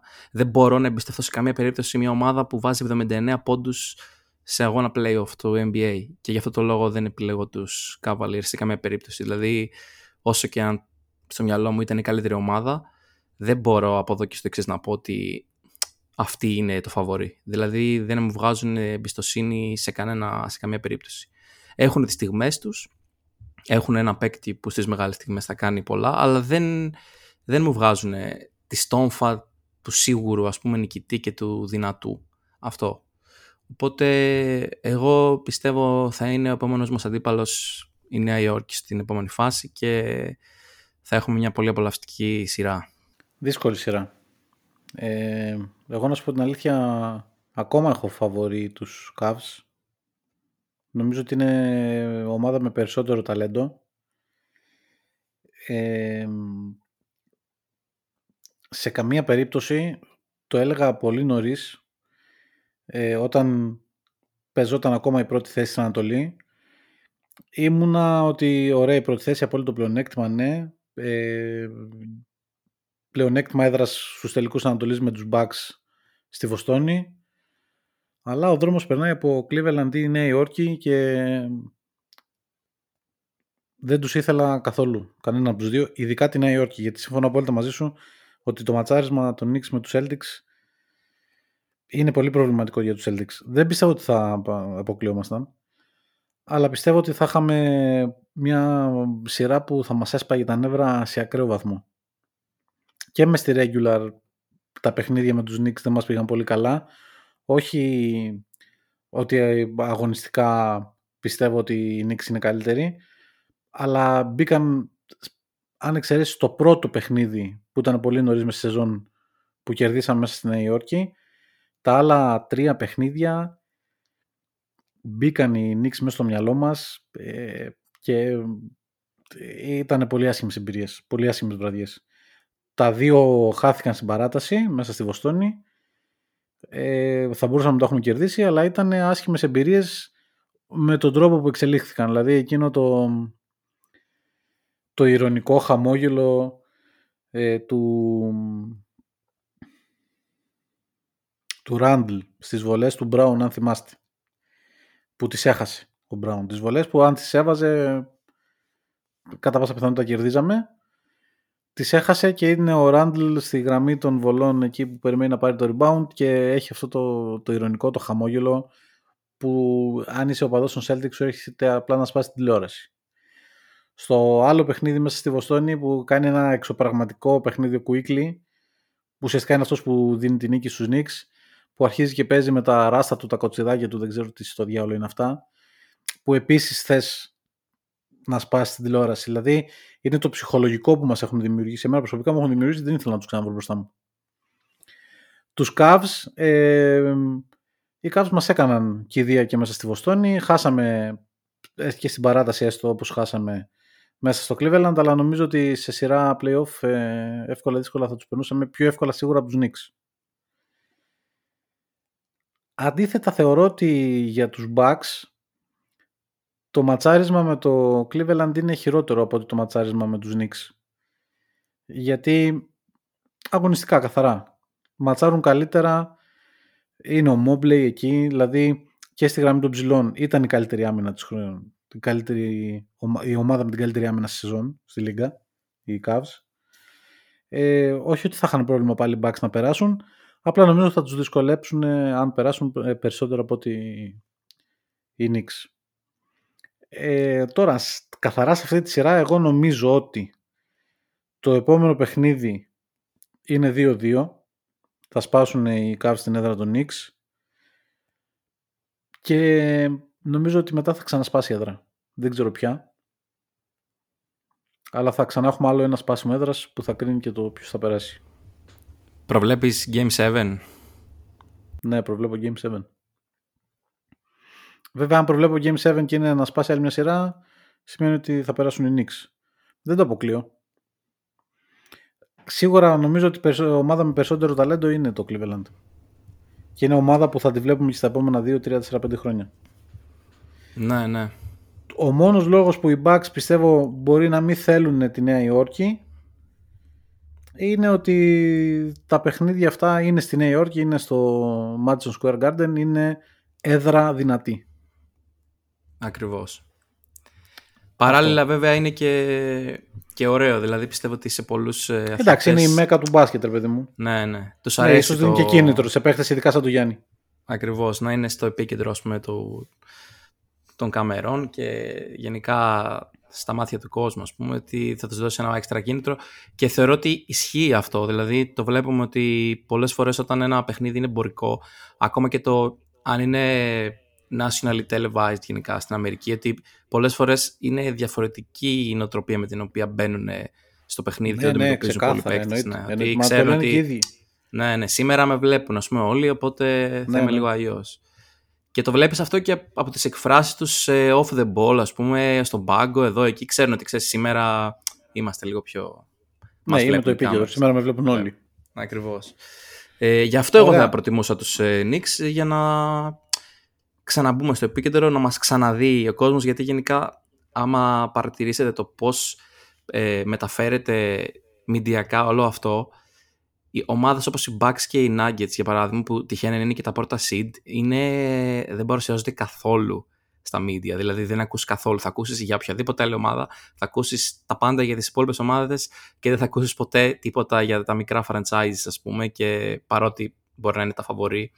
Οπότε είναι μια ευκαιρία, ας πούμε, να ξαναδείξουμε στον κόσμο που ίσως δεν έχει ακούσει και δεν ξέρει, να δείξουμε, ας πούμε, λίγο ποιοι είμαστε. Οπότε, ναι, θα προτιμούσαμε τους Knicks και πάμε παρακάτω. Άλεξ. Προτιμώ τους Knicks. Ε, εγώ δεν το λέω από άποψη κιόλας σε πιο πολύ προβολής. Εντάξει, και αυτό παι- παίζει σίγουρα πάρα πολύ το ρόλο του. Ε, αλλά μου φαίνεται ότι είναι και οι δύο ομάδες ψιλοάγουρες, ε, με κάποια καινούργια κομμάτια, με... Δεν, δεν- δεν νομίζω ότι θα είναι, ωραία, θα είναι ωραία σειρά, είτε με τον έναν είτε με τον άλλον, αλλά ε, πέρα από αυτό δεν μου λέει κάτι άλλο. Από εκεί και πέρα νομίζω ότι οι Knicks άμα καταφέρουν και πάρουν και το επόμενο μάτς ε, μέσα στο MSG νομίζω ότι εκεί τελειώνει. Δηλαδή ακόμη και αν μετά στο Cleveland πάει 3-2, ε, μετά 4-2. Μετά τελείωσε. τελείωσε. Νομίζω εκεί έχει τελειώσει. Ναι, δεν γυρίζει. Μετά δεν γυρίζει. Τους πιστεύω, ε, στο bracket μου εντάξει έβαλα τους Cavaliers ε, όταν το έφτιαξα. Τώρα πι- πιστεύω ότι μπορούν να το κάνουν, ναι. Το πιστεύω. Ίσως το πιστεύω λίγο παραπάνω πλέον. Ωραία, οπότε για την οικονομία της συνέχειας της συζήτησης να το πάμε με ψηφοφορία. Είστε δύο Knicks, είμαι ένας Cavs, οπότε ας θεωρήσουμε ότι είναι οι Knicks αυτοί που βρίσκουν οι Bucks απέναντί τους. Τέλεια. Μ' αρέσει, μ' αρέσει αυτό. Και τι θα γίνει εκεί; Γιάννη, θες να πεις; τι θα γίνει εκεί; Τι να πω, εγώ θα πω ότι στον Knicks Bucks θα έχει επιστρέψει προφανέστατα ο Γιάννης.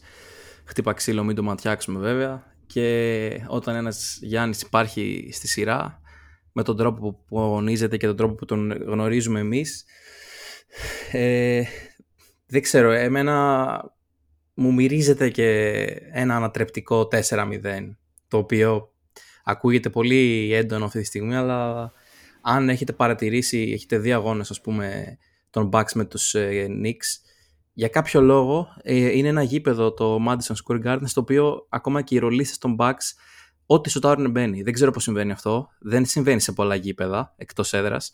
Στο συγκεκριμένο γήπεδο έχω δει άπειρες φορές να μπαίνουν τρίποντα από οποιονδήποτε. Δηλαδή, ποντάρω στο ότι σε αυτή την πληροφορία τέλος πάντων και θεωρώ ότι. Δεν ξέρω, θεωρώ ότι θα τους φάμε. Να σας το πω έτσι λίγο λαϊκά. Θεωρώ ότι θα τους φάμε και ότι θα είναι η πρώτη σειρά στην οποία θα δείξουμε αυτό που δεν καταφέραμε πιθανόν να δείξουμε στην πρώτη σειρά που θέλαμε και εμείς να δείξουμε, όπω όπως έδειξε ας πούμε, η Φιλαδέλφια, ότι ξέρεις, είμαστε πολύ δυνατοί, ερχόμαστε κτλ. Πιστεύω ότι θα είναι η σειρά στην οποία θα αποδείξουμε αυτό το πράγμα, γιατί θα είναι πλέον και ο Γιάννης έτοιμος, θα είναι όλα έτοιμα.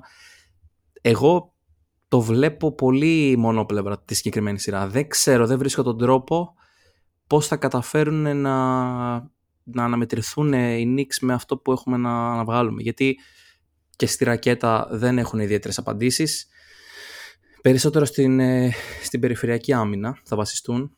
Γενικότερα δεν υπάρχει ομάδα που μπορεί εύκολα να σταματήσει τους Bucks κατά από το καλά, αλλά η Knicks είναι μια ομάδα που το έχει πολύ λιγότερο. Δηλαδή τώρα, αν δεν κάνω λάθος, οι centers τους είναι ο, ο Bitopin, ποιος, ποιος άλλος. Ε, μου διαφεύγει τώρα αυτή τη στιγμή, αλλά γενικότερα πιστεύω ότι θα κρυθεί όλο το παιχνίδι. Hartenstein. Hartenstein, ναι. Δεν ξέρω, εγώ, εγώ βλέπω πολύ μονόπλευρα αποτελέσματα στη συγκεκριμένη σειρά. Μακάρι να βγω σωστός και να μην βγω βέβαια και να δούμε έτσι λίγο ένα θεαματικό, μια θεαματική σειρά δεν θα με χαλάσει. Πάντα προτιμάμε εννοείται να τελειώνουν γρήγορα οι σειρές και να πηγαίνουμε ξεκούρα στην επόμενη, αλλά δεν θα με χαλάσει κιόλας να δω έτσι κάποια κοντινά παιχνίδια, να δω μαχητικότητα, αγωνιστικότητα. Αλλά θεωρώ ότι η Νίξ είναι μια ομάδα στην οποία μπορεί να κάνει φύση το Γιάννης που λέμε, δηλαδή να, να μπει εκεί και να τα σπάσει όλα είναι μια ομάδα που θα το, το επιτρέψει σε εισαγωγικά ε, με βάση αυτά που έχω δει στο παρελθόν και το θεωρώ έτσι ένα ωραίο match-up ε, γιατί μα, μας ταιριάζει, μας ταιριάζει και θα το δείτε κι εσείς. Πιστεύω ότι άμα περάσουν οι Knicks θα, θα τους φάμε αυτό. Άλεξ. Ναι, ε, δεν νομίζω ότι θα είναι... Δεν δε, δε, το ασπάζω αυτό το 4-0 θα τους φάμε, ας πούμε. Εντάξει. Ε, πιο πολύ επειδή δεν μου αρέσει να, να λέω τέτοια μεγάλα λόγια. Παρ' όλα αυτά, και εγώ δεν, δεν σκέφτομαι ότι θα υπάρξει ιδιαίτερη δυσκολία. Ε, σίγουρα η έδρα, αν το πάρω από αυτή την άποψη, η έδρα των Νίξ είναι κάτι που ίσως μου δημιουργεί ένα άγχος. Μπορεί να κομπλάρει η ομάδα. Ε, Παρ' όλα αυτά, προτιμώ ας πούμε, το γεγονός ότι θα είναι μια ομάδα σε, σε σχέση ας πούμε, με την περίπτωση που θα περνάγανε οι Cavaliers ε, η οποία δεν θα βάλει τόσα πολλά προβλήματα στο Γιάννη όσο θα βάζανε οι Cavaliers οι οποίοι θα είχαν από κάτω πούμε, τον Allen και τον Mobley. Ε, εδώ, όπως είπαμε, ποιοι ήταν, ο Χάρτενστάιν, ο Ρόμπινσον, εντάξει, δεν νομίζω ότι θα αντιμετωπίσει ιδιαίτερο πρόβλημα απέναντι σε αυτούς, απέναντι στους ψηλούς τους και ε,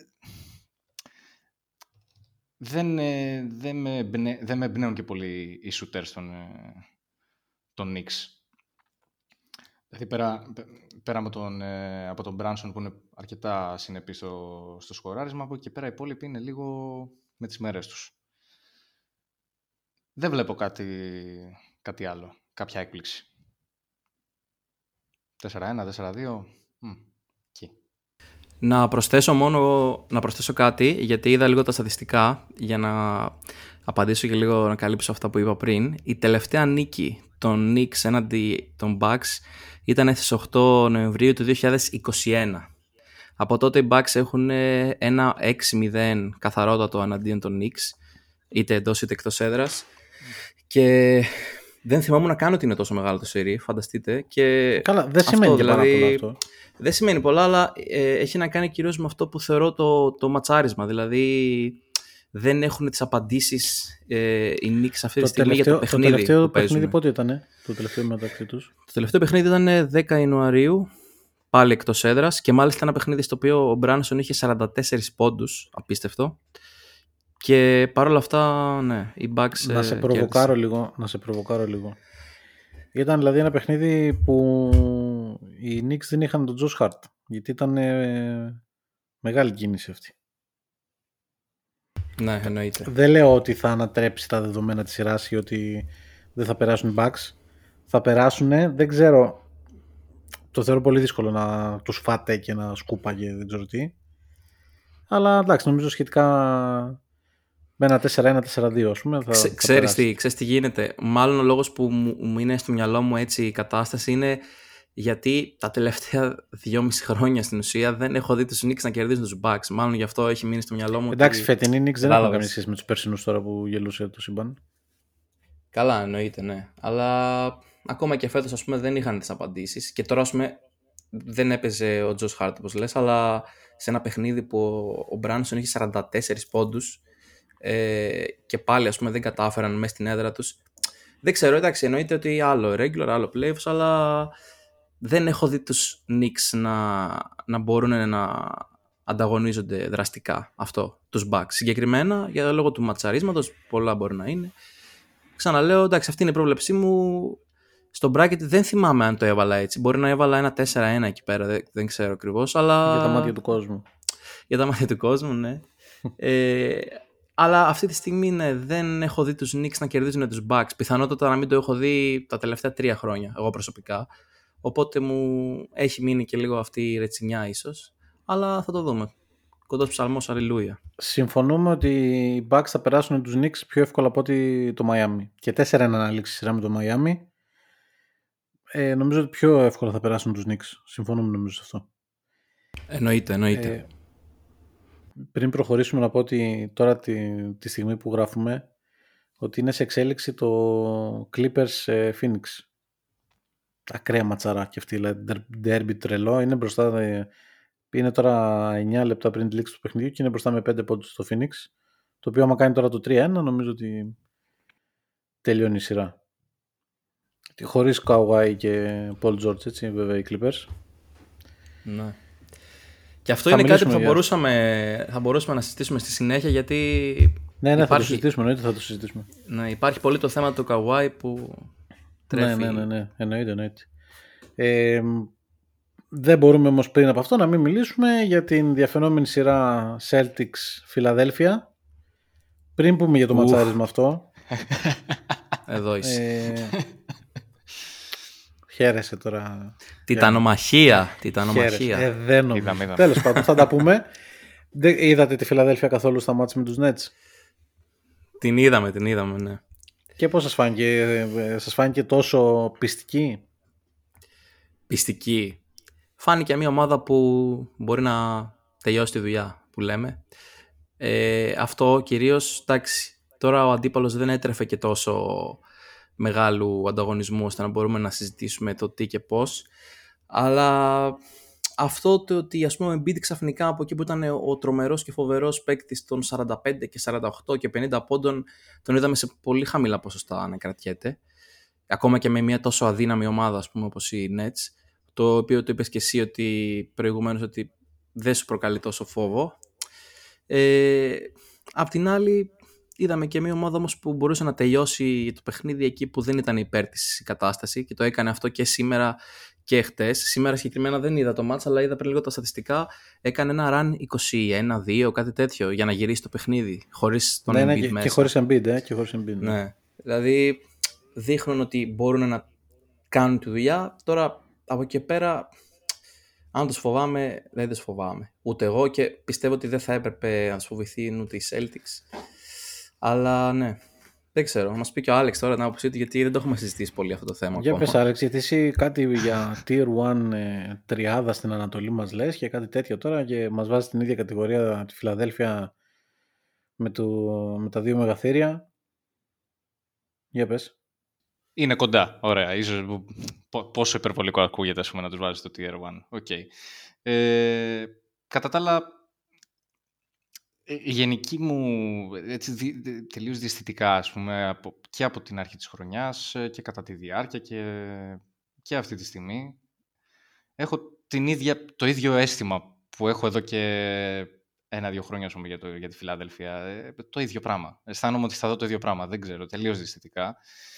Και ε, εντάξει, τύχανε με έναν αντίπαλο εύκολο, ας το πούμε φαινομενικά. Εντάξει, μια ομάδα του Brooklyn με πολλά ωραία κομμάτια, πολλούς παίχτες έτσι που θα τους ήθελαν άλλες ομάδες, ας πούμε, στο δυναμικό τους. Ε, μια ομάδα η οποία το, το διέλυσε ας πούμε, στη μέση χρονιάς και πήγε να πάρει ό,τι καλύτερο ας πούμε, γίνεται τώρα. Με κάποιες αποκαλύψεις, με από εδώ από εκεί. Τώρα, ε, εμένα δεν με έπεισαν πολύ η Φιλαδέλφια, δηλαδή δεν είδα κάτι εξωπραγματικό. Δεν ξέρω αν είναι κάτι το οποίο το κάνανε επίτηδες, ε, ε, προσέγγισαν έτσι στα παιχνίδια με μια χαλαρότητα, με σιγουριά. Ε, το κάνανε για να δηλαδή το κάνανε ας πούμε, επειδή, είχαν, επειδή πήγαν ας πούμε, με, με αυτόν τον αέρα ή, πήγαν, ή, το, ή είναι τακτική, ας πούμε. Δεν, δεν το πολύ κατάλαβα αυτό. Παρ' όλα αυτά είδα και στις δυσκολίες, ας πούμε, υπήρχε λύση, ας πούμε, ο Τάρες Μάξι για άλλη μια χρονιά, ας πούμε, από ό,τι φαίνεται θα, θα κάνει πολύ καλά play-off, από που τον μάθαμε και πέρυσι. Ε, από εκεί πέρα, εντάξει, και από πριν ένα 4-0 έβλεπα, δεν έβλεπα κάτι άλλο. Δεν πίστευα ότι το Brooklyn ε, θα μπορέσει να κάνει κάτι. Και όχι, ό,τι, ό,τι περίμενα αυτό ακριβώς έγινε, πραγματικά. Τώρα η απόδοση του Embiid, δεν ξέρω, ε, υπάρχουν διάφορες απόψεις. Ε, άμα το έκανε επειδή ε, επαναπάβεται πλέον με το γεγονός ότι μάλλον θα πάρει το, το MVP ε, και ότι αυτό ήταν ας πούμε το, η, μεγαλύτερη, η, μεγαλύτερη, ναι, το, η μεγαλύτερη, ε, μεγαλύτερη του έγνοια φέτος. Ε, το κάνουν από, για τακτική, για ξεκούραση, δεν, δεν, ξέρω πραγματικά. Θα φανεί στην επόμενη σειρά όπου δοκιμάζονται με, με έναν πάρα πολύ με έναν το χειρότερο δυνατό αντίπαλο με τους Celtics οι οποίοι δεν θα, το, δεν θα τους συγχαρήσουν πιστεύω. Εγώ να πω ότι τη, τα, και τα τέσσερα μάτια της Φιλαδέλφια είδα. Σε κανένα από τα. Σήμερα όχι, δεν το είδα με τόσο μεγάλο ενδιαφέρον από την αλήθεια. Δεν το παρακολούθησα όλο. Αλλά χωρίς τον Embiid περίμενα ότι θα κάνουν μια νίκη Nets. Είχαν σε μεγάλο διάστημα το αγώνα ήταν μπροστά οι Nets. Στο τέλος το γύρισαν και το πήραν οι 76ers. Ε, εγώ όσο είδα τους, ε, τη Φιλαδέλφια στα τρία πρώτα παιχνίδια που θεωρητικά είναι και τα κρίσιμα, γιατί από τη στιγμή που μια σειρά πάει στο 3-0 θεωρητικά τελειώνει, πρακτικά μάλλον τελειώνει, ε, δεν με τρόμαξε κάτι. Ε, είδα να σας πω την αλήθεια αυτό που περίμενα, τη Φιλαδέλφια των play-off. Ε, το βασικό στοιχείο που με κάνει πολύ αισιόδοξο είναι ο Doc Rivers, ότι θα είναι ο Doc Rivers των play-off ε, βλέπω αν εξαιρέσεις το πρώτο παιχνίδι που ο Harden ε, ήταν πολύ καλός αντικειμενικά και πολύ εύστοχος. Στα, στην υπόλοιπη σειρά βλέπω τον Harden τον playoff. Σε, σε όλα τα παιχνίδια έχω δει τον Embiid τον playoff. Ε, και γενικά νομίζω ότι είναι μια ομάδα που είναι αυτό. Δηλαδή ε, μπαίνει στα play-off, θα περάσει την πρώτη σειρά αν την περάσει και μετά θα γίνει το σκηνικό όλο το αναμενόμενο χάνουμε τα αυγά και τα πασχάλια. Νομίζω ότι δεν μπορούν να αντιμετωπίσουν τους Celtics ούτε ε, αγωνιστικά, δηλαδή και όλα αυτά να μην υπήρχαν οι δυσιδαιμονίες. Νομίζω ότι ούτε αγωνιστικά μπορούν να αντιμετωπίσουν τους Celtics. Ο Embiid ε, ίσως έπαιξε ρόλο και το σεμινάριο άμυνας που έπαιξε ο Jacque Vaughn πάνω του. Δηλαδή με τις παγίδες, με το W και το Triple Team. Ε, έπαιξε τρομερή άμυνα, έπαιξαν οι Nets απέναντι στον Embiid. Αλλά έχασαν τη σειρά από τον Maxey. OK. Okay. Επέλεξαν να μην χάσουν από τον Embiid και έχασαν από κάποιον άλλο. Δεκτό.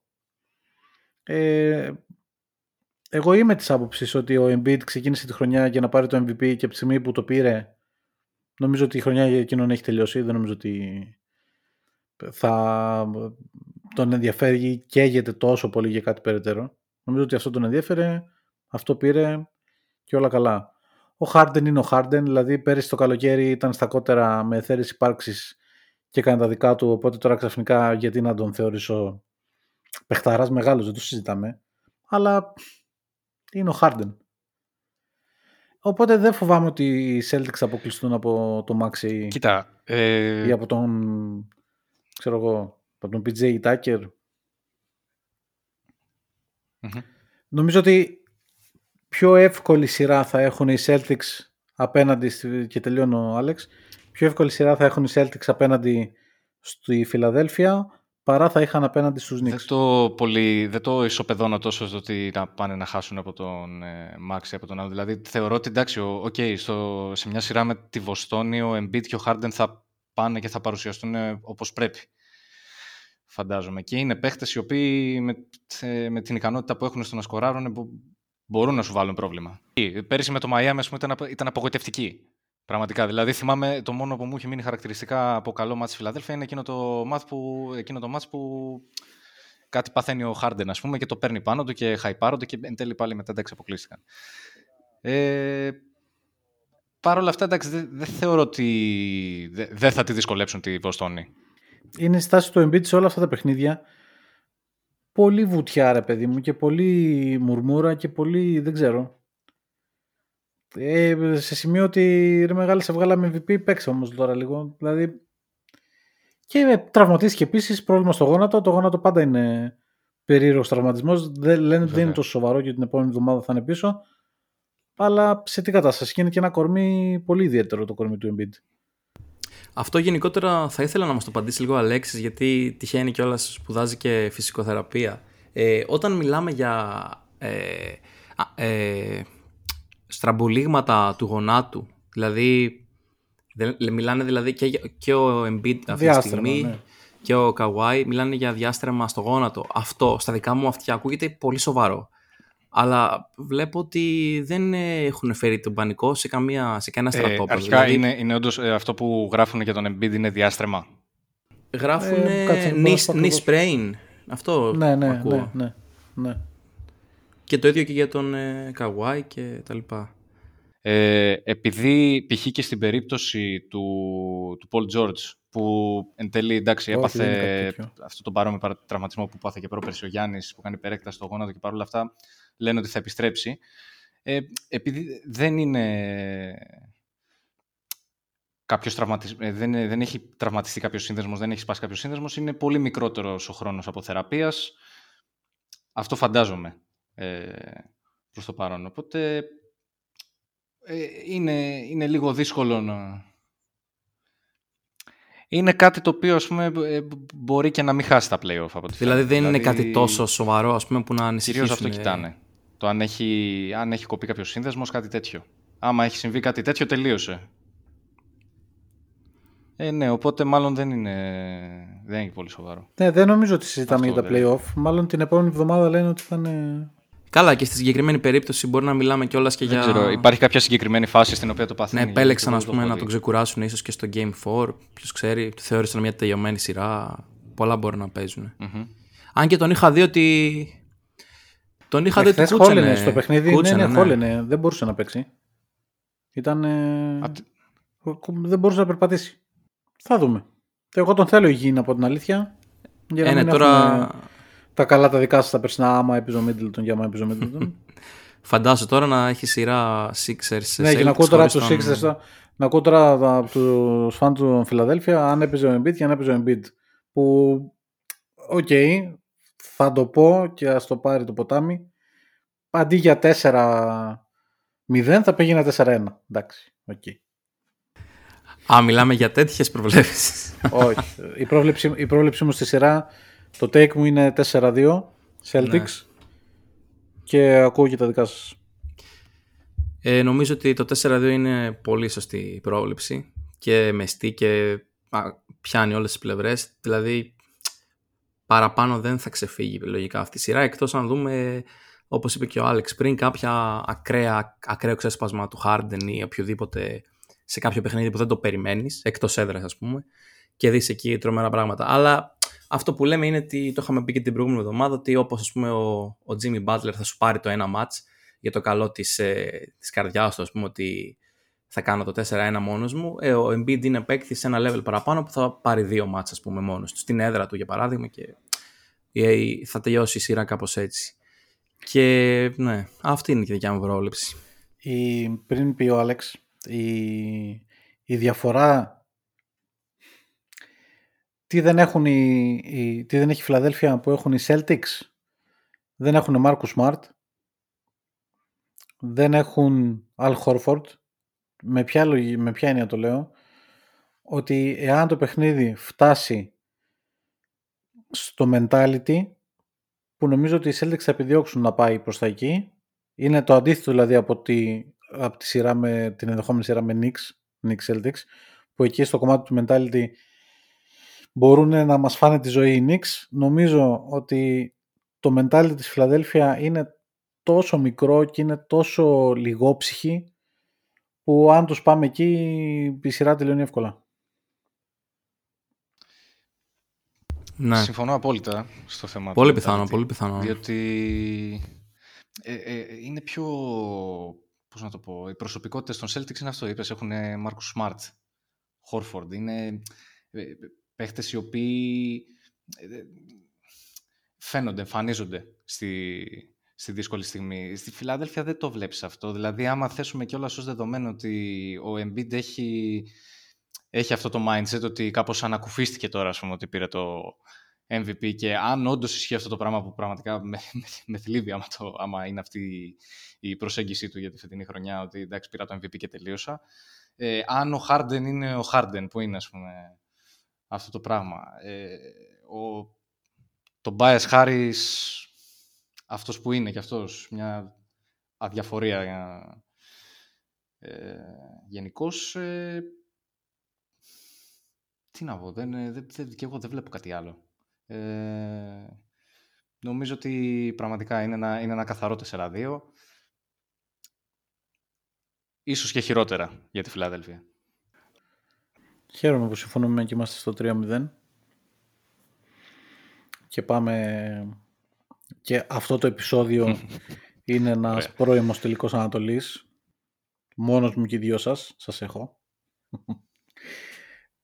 ε, πριν πάμε στο τελικό της Ανατολής, γιατί θέλω να κλείσουμε με αυτό, πάμε Δύση και μετά θα επιστρέψουμε στο Celtics Bucks για να κάνουμε τις προβλέψεις μας. Πάμε, και να σας πω και τα... Τι λένε τα άστρα. Ε, πάμε, Ανατολή... πάμε Δύση, συγγνώμη. Ε, δύο λεπτά πριν το τέλος το Phoenix μάλλον το έχει καθαρίσει το παιχνίδι. Είναι μπροστά με 11, 98-109. Κάνει το 3-1 μέσα στο Los Angeles. Ε, νομίζω η σειρά τελειώνει. Όντως κρίμα. Δυστυχώς. Κρίμα να τελειώνει έτσι αυτή η σειρά. Ε... Και ας ξεκινήσουμε με αυτή τη σειρά. Κοίταξε. Ε, εγώ η αλήθεια είναι π.χ. ας πούμε στο bracket μου, όταν κάτσα να το φτιάξω, ε, δεν είχα ξεκαθαρίσει στο μυαλό μου ε, και γενικά και πριν, το, και πριν αποφασίσω να το φτιάξω, δεν είχα ξεκαθαρίσει το τι γίνεται στη Δύση. Γενικά η Δύση μου φάνηκε φέτος ότι είναι ε, πραγματικά το ότι οι Nuggets, ας πούμε, βγήκαν πρώτοι δεν μου λέγε κάτι εμένα προσωπικά. Δεν, ε, δεν τους θεωρούσα δηλαδή το καθαρό φαβορή ε, για να πάρει τη Δύση. Ε, γιατί είδαμε κι άλλες ομάδες οι οποίες ήταν ε, αρχικά ε, ο, ο κοιμισμένος γίγαντας η Golden State. Δεν μπορούσα να τους ξεγράψεις ποτέ με τίποτα. Ε, τώρα Όσο αφορά το, το Clippers, ε, πώς το λένε, το Clippers Suns, ε, αρχικά στον bracket μου έβγαλα ότι μου βγήκε λογικά, έτσι όπως το σκέφτομαι εγώ, ότι θα, το, θα βγαίνανε οι Clippers ε, πρώτοι. Και με το, ε, θα φτάναν τελικό, ας πούμε, με, του, με τους Bucks. Αλλά με το που το έβαλα, τραυματίστηκε ο Kawhi, ο οποίος ήταν ο βασικότερος λόγος για τον οποίο έβαλα τους Clippers να φτάσουν μέχρι εκεί. Ε, είναι, ήταν σε τρομερή κατάσταση ε, προς το τέλος της σεζόν και, και μπήκε και σε τρομερή κατάσταση ε, στη σειρά με το Phoenix.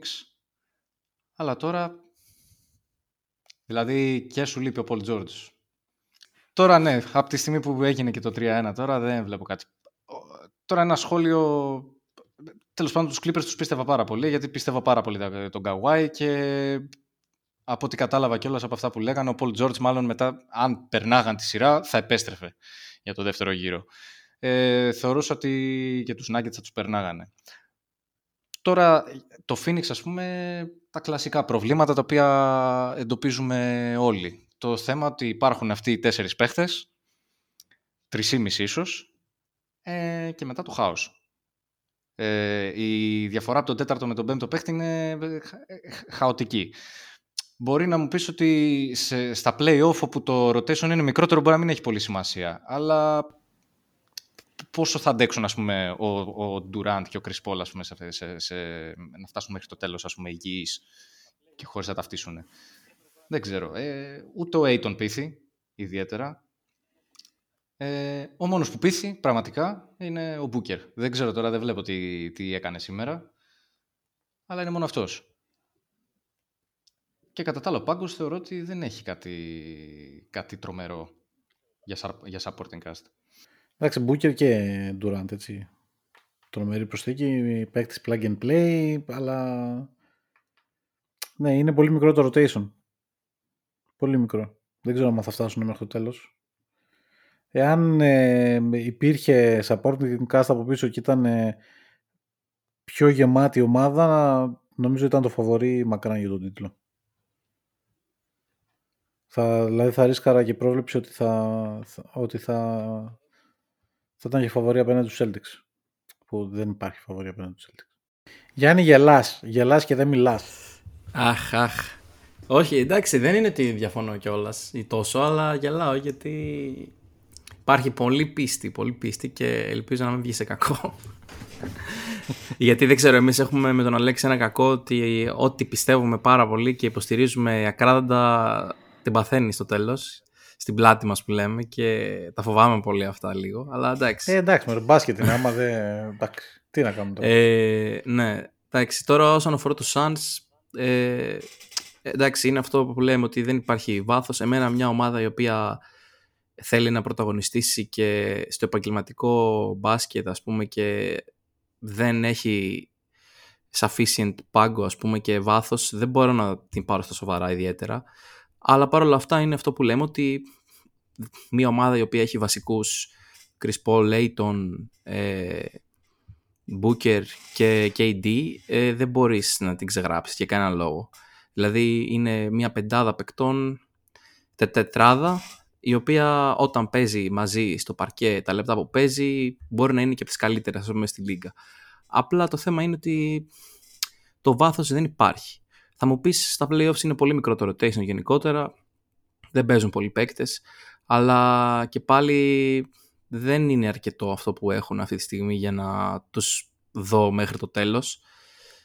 Μπορώ να τους δω να περνάνε αυτή τη σειρά σίγουρα εντάξει, αφού νομίζω τελείωσε και όλο το μάτς αυτή τη στιγμή και είναι στο 3-1. Ε, με τους Nuggets θα γίνει σκληρή μάχη. Εκεί ίσως φανεί για πρώτη φορά το πρόβλημα του πάγκου, γιατί τώρα παίζανε και με μια ομάδα λειψή, κακά τα ψέματα. Ε, εκεί θα φανεί, θα φανεί πιστεύω το θέμα του πάγκου αρκετά γιατί θα παίξουν και πρώτη φορά με μια ολοκληρωμένη ομάδα. Ε, αν καταφέρουν να περάσουν τους Nuggets, από εκεί και πέρα προσωπικά πρέπει να τους έχουμε στο μυαλό μας ως φαβορή και αυτούς γιατί θα δείξουν ότι ακόμα και με αυτό το μικρό rotation και με τους λίγους παίκτες και με το plug and play του Durant και αυτά ότι γίνεται έτσι πρόχειρα ρε παιδί μου ότι πάμε τώρα με ό,τι έχουμε ας πούμε με τους 4-5 παίκτες να, να το κάνουμε και άμα αντέξουν μπορεί και να, να γίνει. Αλλά θα φανούν όλα σε σειρά με τους Nuggets. Δηλαδή αν ξεκινήσουμε και δούμε ένα 2-0 μετά αλλάζουν πάλι τα, τα δεδομένα Λοιπόν, στα στατιστικά του αγώνα. Ε, 31 πόντους ο Durant, 30 ο Booker, ε, 19 ο Chris Paul, Aiton 15, Craig 8, ο Kogi 6, Biombo 3. 44 λεπτά έπαιξε ο Durant, 41 λεπτά έπαιξε ο Booker, 38 λεπτά έπαιξε ο Chris Paul. Οι πόντοι που πήραν οι Suns από τον πάγκο ήταν μόλις 9. Πολύ χαρακτηριστικό. Οι Clippers.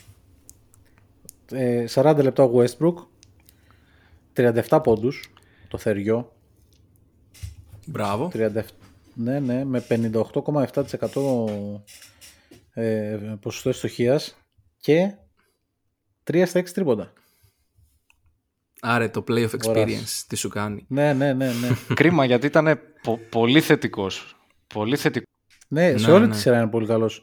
Στο πρώτο ματς ήταν άστοχος. Στο πρώτο παιχνίδι ήταν άστοχος, αλλά ήταν... Οι Clippers από τον πάγκο πήραν 26 πόντους. αυτή είναι και η ειδοποιώς Οκ. διαφορά Normal. φαίνεται Ναι, αλλά η σειρά είναι 3-1 για το Phoenix. Ε, είναι αυτό που λέμε ότι σε βάθος χρόνου το, η μία επιλογή θα σου κάνει το καλό και η άλλη θα σε δυσκολέψει αρκετά αυτό.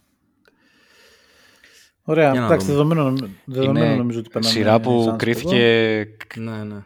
κρίθηκε ξεκάθαρα από τους τραυματισμούς, δυστυχώς αυτή η σειρά. Την περιμέναμε πώς και πώς μωρέ τώρα και, και πήγε απάτη. Ε, Ναι. εγώ τώρα χωρίς Λέοναρντ, εντάξει. Η άλλη τρομερά ενδιαφέρουσα σειρά ε, είναι η τρομερή έκπληξη της χρονιάς, η ομαδάρα του Σακραμέντο, απέναντι στους Α. πρωταθλητές Warriors. Ε, βέβαια. Τρόμαξα, τρόμαξα νόμιζα θα έλεγε οι Lakers. Πάλι καλά. Όπα. θέμα. με, μη, όχι, με, ρε. παιδιά, μην με πετάτε. όχι από τώρα, όχι. λοιπόν, ε, 2-1 μπροστά ε, οι Kings. Εντάξει, δεν νομίζω, ότι- ούτε στο 2-0 δεν νομίζω ότι πίστεψε ποτέ κανείς ότι οι Warriors τελείωσαν. Δεν ξέρω ποια είναι η δική σας άποψη. Αλλά Εννοείται. το, οι Kings το έχουν πάει πολύ καλά. Οι Kings Άλεξ. ε, είναι... Άστο. Ε, η άποψή μου γενικά για αυτή τη σειρά πριν καν ξεκινήσει ε, και εμένα π- προφανώς όπως όλους μας μου έκανε πραγματικά τρομερή εντύπωση η πορεία τους. Ε, όχι ότι δεν τους περίμενα, γιατί εντάξει οι Kings ήταν αυτό το μήμα ας πούμε, από το, που έχουν να μπουν από το 2006 στα play-off ας πούμε, και όλα αυτά και ότι πάλι ποιος ξέρει σε τι θέση θα τερματίσουν. Ε, επειδή κάνανε αυτό το πετυχημένο trade, ας πούμε, φάνηκε ότι λειτουργεί. Ε, περίμενα ότι θα, θα παλέψουν για τα play-off ή τουλάχιστον θα μπουν, αλλά όχι με τέτοια άνεση, δηλαδή ήταν, ήταν φοβερό. Και, μας, π- και πρόσφεραν απίστευτο θέαμα, δηλαδή ήταν επιθετικά τρομερό. Από εκεί και πέρα νομίζω ότι είναι η ομάδα η οποία θα, μπο- θα μπορούσε να κομπλάρει κατά τέτοιο τρόπο ε, το Golden State. Δεν, δεν πιστεύω δηλαδή ας πούμε, ότι τερματίζοντας σε διαφορετικές θέσεις ότι π.χ. οι Grizzlies θα μπορούσαν να τους το κάνουν αυτό. Ε, παίζουν παρόμοιο τρόπο μπάσκετ, έχουν και, τον, ε, και έναν προπονητή που τους ξέρει. Έχει, νομίζω έχει υπάρξει στο coaching staff των, ε, των Golden State τα προηγούμενα χρόνια. Ε,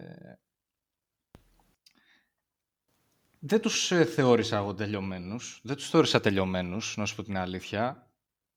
Στο bracket μου έχω βάλει προκρίση Kings, βέβαια το βάλα μετά το 2-0. Ε, αλλά ποτέ δεν, ποτέ δεν μπορείς να θεωρήσεις τελειωμένους το, το, το, το Στεφκάρη. Ειδικά όταν τους βλέπεις, ε, όχι το Στεφκάρη, όχι μόνο το Στεφκάρη, γενικά αυτή την παρέα η οποία είναι μαζί πόσα χρόνια, ας πούμε, έχουν σηκώσει πόσα πρωταθλήματα και τους είδες μετά, ας πούμε, μετά από δύο χρόνια απουσίας, πήγανε και το ξανακάναν. Δηλαδή, δεν δε, δεν μπορείς να ξεγράψεις ένα τέτοιο σύνολο. Παρ' όλα αυτά, εμένα με πείθουν οι Kings ότι μπορούν. Γενικότερα, εντάξει, οι Kings έχουν κάνει ένα απίστευτο ξεκίνημα. Γενικότερα μια απίστευτη χρονιά. Και ακόμα και εδώ να τελείωνε, ας πούμε, όλη αυτή η πορεία θα, μόνο θα χειροκροτούσαμε, δεν θα έπρεπε να κάνουμε κάτι άλλο. Ε, γιατί, οκ, τώρα μιλάμε για κλασικά άλλη μια φορά, για μια ομάδα χωρίς superstars, χωρίς κάτι το τρομερό, ας πούμε, όσον αφορά είτε τους παίκτες ρόλου είτε το οτιδήποτε. Έχουν χτίσει μια σωστή ομάδα μπασκετική, με ό,τι αυτό συνεπάγεται και έχουν καταφέρει όλα αυτά τα πράγματα. Τώρα εμένα με προβλημάτισε λίγο το γεγονός ότι με το που έφυγαν από την ασφάλεια και τη στοργή του Σακραμέντο ε, έδειξαν πολύ μεγάλη δυσχέρεια ε, όσον αφορά το μπάσκετ που παίζουν. Δηλαδή είδα ότι δεν έμπαινε τίποτα. Όσο παρα, το παρακολούθησα το τελευταίο μάτς δυσκολεύονταν πάρα πολύ. Ακόμα και ένα... δηλαδή, Ένιωθες αυτό, ρε παιδί μου, που βλέπεις μερικές φορές κάποιες ομάδες που παλεύουν, παλεύουν ε, με όλο τους το, το είναι για ένα καλάθι και στην επόμενη επίθεση μέσα σε δύο δευτερόλεπτα τρώνε πανεύκολα τους ίδιους πόντους πίσω. Με προβλημάτισε αυτό αρκετά. Ε, δεν θέλω να δω τη σειρά να γυρνάει τούμπα εντελώ. Δηλαδή, εντάξει, δεν είναι ότι αντιπαθούμε τους Warriors, αλλά είναι μια ιστορία που θα θέλαμε να συνεχιστεί. Ε, με φόβησε λίγο τρόπος που δεν κατάφεραν να ανταπεξέλθουν εκτός έδρας σε ένα δύσκολο περιβάλλον. Και παρόλα αυτά, αυτό που είχα πει και στον Αλέξη, ότι ό,τι και να γίνει, ε, θα, ακόμα και αν χάσουν δηλαδή ξανά οι Kings, θα έχουν το 7ο παιχνίδι μέσα στην, στο Σακραμέντο σε μια κατάσταση πανζουρλισμού και θα έχουν εκεί την ευκαιρία τους που λέμε. Είναι η ευκαιρία τους να, να κάνουν αυτό το μαγικό ας πούμε, και να αποκλείσουν τους πρωταθλητές το οποίο θα είναι απίστευτο και πιστεύω ότι θα χαρούμε όλοι και μακάρι να φτάσουν όσο πιο μακριά. Αλλά προς το παρόν με φοβίζει πολύ το γεγονός ότι δεν μπορούν να παίξουν το παιχνίδι τους καθόλου εκτός έδρας. Βέβαια θα μου πεις και οι Warriors όλη τη χρονιά εκτός έδρας δεν κάνανε τίποτα. Μια τρομερά κακή χρονιά για τους Warriors εκτός έδρας που μάλλον δείχνει και το γεγονός ότι λίγο το Champions fatigue δεν ξέρω.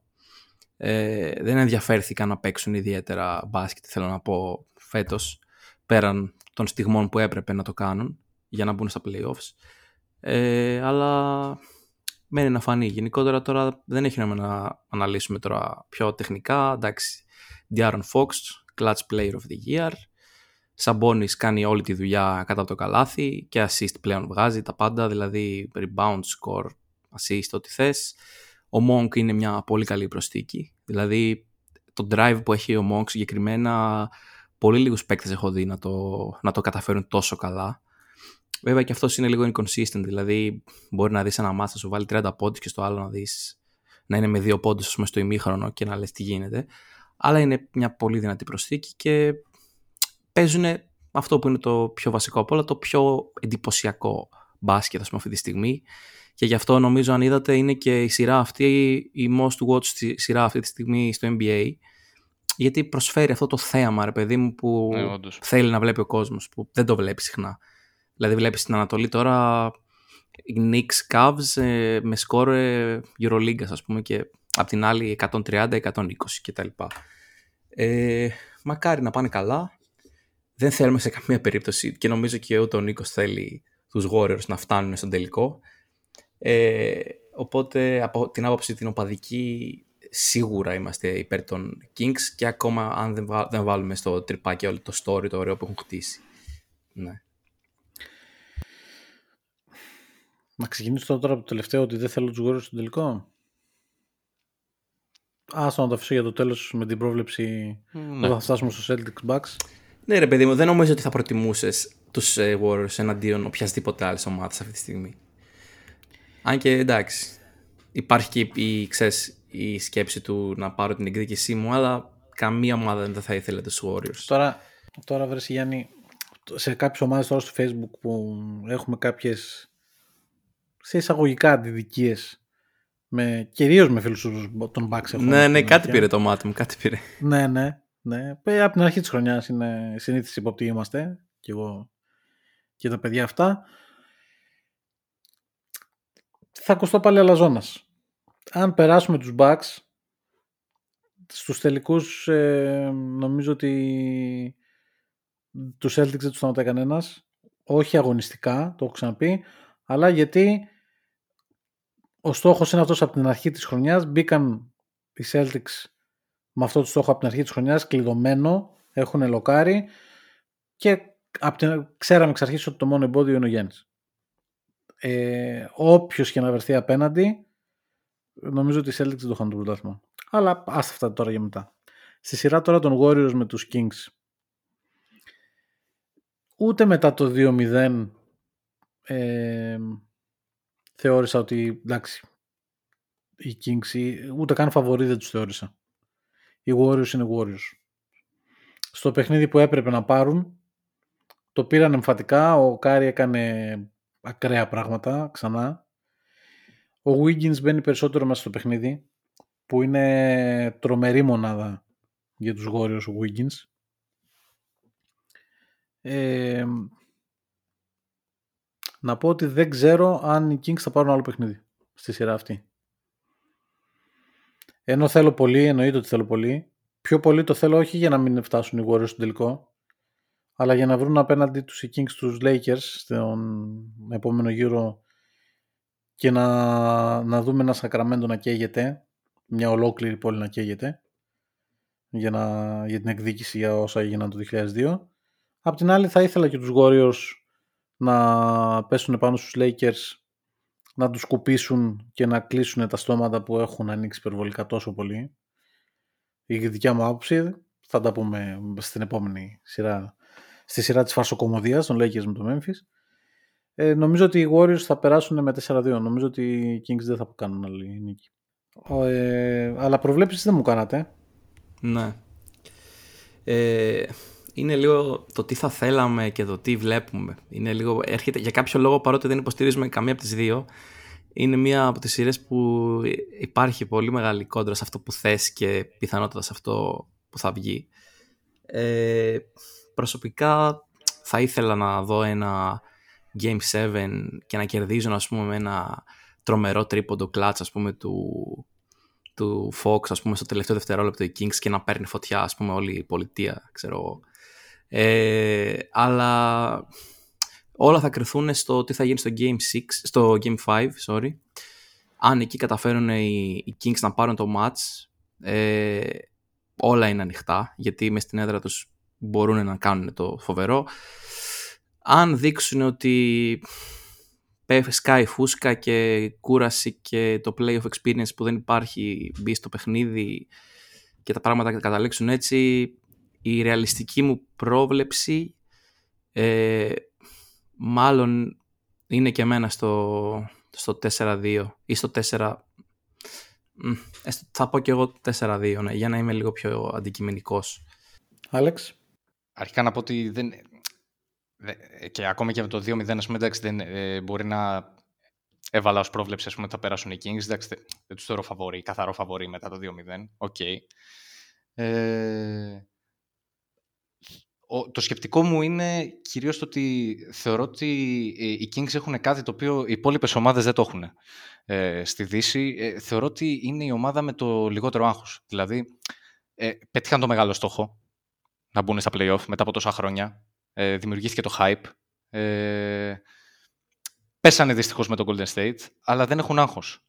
Ε, και θεωρώ ότι αυτό έπαιξε και ρόλο στο 2-0 και πιστεύω θα παίξει ρόλο και στη συνέχεια της σειράς. Ε, τώρα, στο τελευταίο μάτι που δεν έπαιξε ο, ο Green, η παρουσία του Λούνι ήταν πάρα πολύ καθοριστική. Δεν ξέρω αυτό τι, ε, τι, τι θα, πώς, πώς θα τους βάλει να σκεφτούν ας πούμε, για, για τα επόμενα παιχνίδια.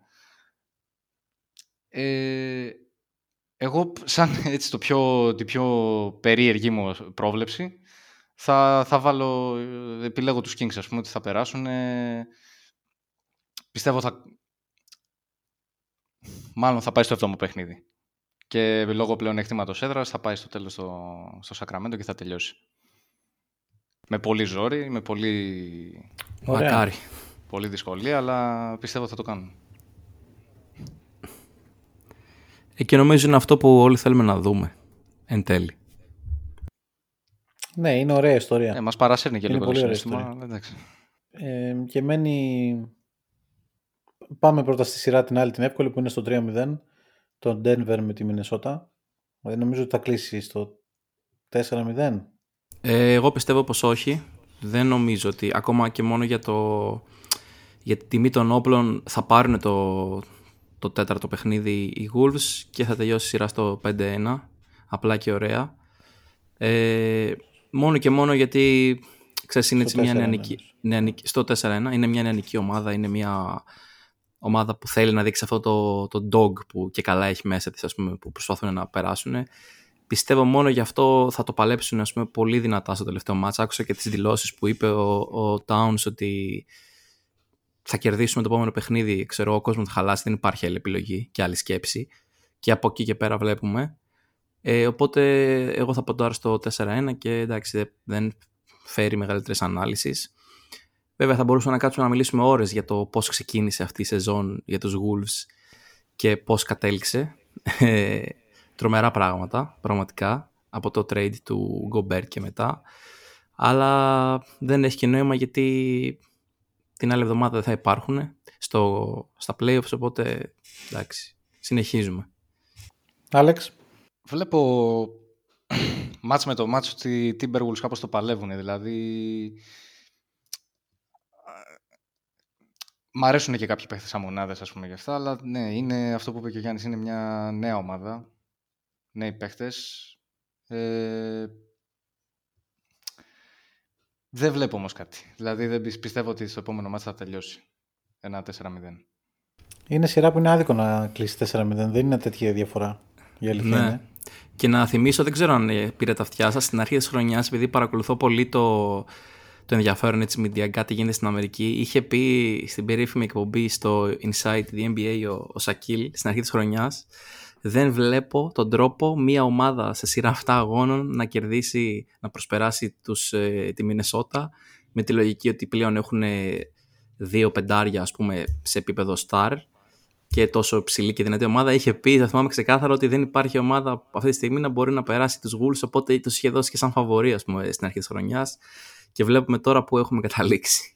Δηλαδή, αυτό, γενικότερα, αυτό που έχει συμβεί στη Δύση φέτος είναι εξωπραγματικό. Δηλαδή, ναι, καλά πήγε αυτό. Εντάξει, τώρα και στους Wolves έγινε τώρα το σκηνικά, τα σκηνικά τώρα στο τέλος ήταν... ε, εντάξει. Καλά και ναι, μιλάμε τώρα και όχι Ε, μόνο και για αυτά τις δεν ε, βοήθησαν. αντιπαραθέσεις Δεν μεταξύ τους. Τώρα μιλάμε για τον ε, McDaniels που πάει και σπ- σπάει το χέρι του, ας πούμε, από τα νεύρα του, δηλαδή σε, μέσα Ναι, στα ναι, play με απίστευτα πράγματα. Έτσι. Τώρα δεν... Το παλεύουν, όμως, το πάλεψαν όμως και στα τρία παιχνίδια το ψιλοπάλεψαν, δεν ήταν. Ναι, ναι, ναι. Αυτός είναι και ο λόγος που πιστεύω ότι θα πάρουν μια νίκη για την τιμή των όπλων, ας πούμε, και θα τελειώσει το παιχνίδι στο Denver. Εντάξει, καταλήγουμε Denver φαντα, προφανώς όλοι φαντάζομαι. Και Αφού μένεις είμαστε... απ' τη- Ε, ναι. Έχουμε τα μυαλά στη θέση τους, πρέπει να καταλήξουμε εκεί. Ναι. Και μένει το... η σειρά Λούνα Πάρκ, η σειρά, η σειρά Λούφαν Πάρκ, η σειρά Φερσοκομωδία, η σειρά δεν ξέρω τι άλλο, πώς αλλιώς να τη χαρακτηρίσω. το Memphis με τους Lakers που σκοτώνονται από εδώ από εκεί κάνουμε αναλύσεις επί των αναλύσεων για αυτή τη σειρά που όποιος περάσει είναι next round exit. Αλλά παρόλα αυτά, δηλαδή έχω ακούσει πιο πολλά για αυτή τη σειρά από τη σειρά Kings Warriors και ξέρω εγώ Phoenix Clippers.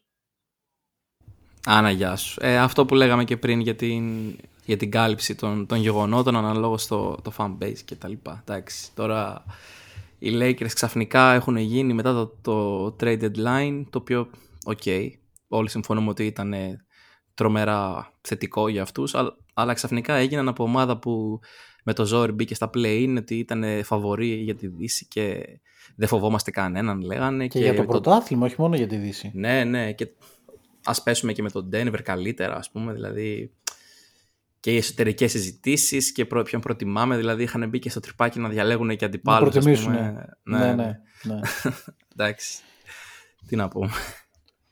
Ε, Όπως καταλαβαίνετε όλοι εδώ πέρα στο podcast δεν είμαστε υπέρ αυτών των απόψεων, οπότε... εντάξει τώρα. Και είναι τώρα μια σειρά τώρα με το Memphis, με την ομάδα για μένα προσωπικά από τις αντιπαθητικές ομάδες. Την ομάδα κατά τη γνώμη μου τσιρκό, δηλαδή νομίζω ότι κάθε ήττα του Memphis είναι νίκη για τον μπάσκετ. Ε, όχι μπασκετικά, έξω μπασκετικά, αυτό το τσίρκο, αυτό το, το πράγμα που βλέπουμε το οποίο ρε παιδί μου δεν τον μπορώ, εντάξει τώρα. Δεν αναφέρομαι στο Μωράντ, να το ξεκαθαρίσω. Που εντάξει, ε, μέ- μέλος του, του τσίρκου είναι κι αυτός. Αλλά όλο, Ε, ναι. αν εξαιρείς το, αν εξαιρείς τον Jared Jackson Jr., όλο το γύρω-γύρω εκεί πέρα τώρα είναι και Dylan Brooks και... Ναι, ένα ωραίο το το show. Ναι. Και δείχνουν οι σκληροί τώρα και οι αυτοί και είναι ένα αφήσιμο το αέρα. εγώ λοιπόν θα ξεκινήσω εγώ τώρα με αυτή τη σειρά για να το βγάλω από μέσα μου. Είναι οι δύο ομάδες που αντιπαθώ περισσότερο στο NBA, το λέω ξεκάθαρα. Ε, ήμουνα στο 50-50, γιατί- όχι στο ποια θα περάσει, στο ποια αντιπαθώ περισσότερο. Τα καραγκιουζιλίκια που έκανε προχθές ο Brooks με το LeBron ε, το πήγαν στο 80-20 γιατί εντάξει δεν θέλω να ανοίξουμε την κουβέντα του GOAT και αν ο LeBron είναι. Το 100% σίγουρο είναι ότι ο LeBron είναι στους κορυφαίους παίχτες της Το μόνο ιστορίας σίγουρο. του, αθ- του αθλήματος και ότι ο Brooks είναι ένα από τα πάρα πολλά τίποτα στην ιστορία του αθλήματος. Οπότε ρε φίλε το μόνο που νομ- και νομίζω ότι αυτό που έκανε είναι, θα είναι πολύ καθοριστικό και για τη σειρά ε, αρχές γενομένες από αύριο από απόψε μάλλον τώρα 5 ώρα τα ξημερώματα το πρωί που παίζουν, ότι ο Λεμπρόν θα πάει και θα την πάρει τη σειρά μόνος του. Οπότε προβλέπεις ένα... Lakers, Lakers προβλέπω. Προβλέπεις Laker ένα 4-1, 4-2. Ε, άντε 4-2, ναι. Μμμ. Να μας πει ο Άλεξ. Θέλω πολύ να ακούσω την άποψή του για τους Lakers. Ε, κοίταξε, είναι ένα, ε, ένα ζευγάρι που πραγματικά αισθάνομαι ότι και για τις δύο ομάδες έχω να πω πάρα πολλά πράγματα. Θα προσπαθήσω να, τα, να γίνω όσο πιο σύντομος γίνεται. Ε, Για το Memphis, εμένα προσωπικά με, με, με εντυπωσίασε. Από πέρσι βασικά ξεκίνησα να με εντυπωσιάζει η πορεία που κάνει στη στη regular season. Ε, από ποια άποψη όμως το γεγονός ότι με τόσες πολλές απουσίες, ειδικά φέτος, ε, σε όλη τη διάρκεια της χρονιάς, είτε μία έλειπε ο ένας, μία έλειπε ο άλλος, ο Άνταμς ε, στο τέλος έλειπε συνέχεια, ο Μωράντ έγινε ό,τι έγινε, έλειπε.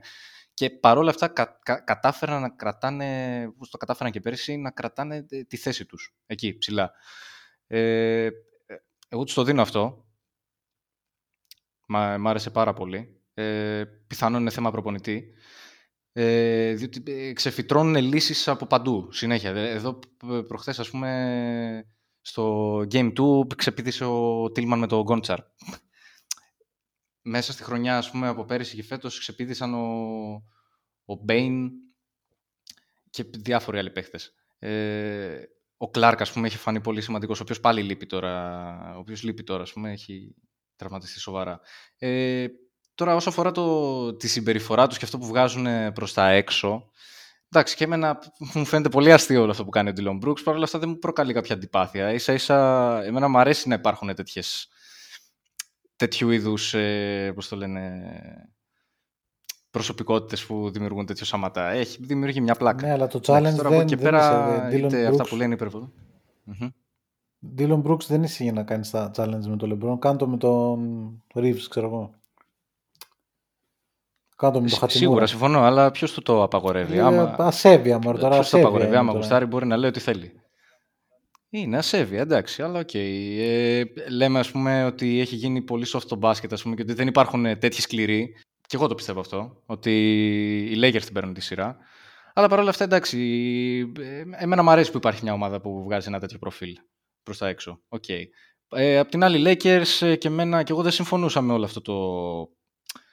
Ε, Θεωρώ, θεωρώ ότι ήταν λίγο αδικαιολόγητο το hype που υπήρχε ακόμη και πριν ας πούμε, κάνουν, αυτές τη, πριν κάνουν αυτή τη, αυτές τις βελτιωτικές κινήσεις ας πούμε, το Φλεβάρι-Μάρτι. Ε, ότι ας πούμε, όχι, ερχόμαστε, μην νομίζετε ότι επειδή είμαστε εκεί κάτω, ας πούμε. ε, Εντάξει, ωραία. Ε, βελτιώθηκε η ομάδα με τον Russell, με τον ε, Vanderbilt, με τον Beasley, με το ότι έφυγε ο, ο Beverly και ο Westbrook, οκ.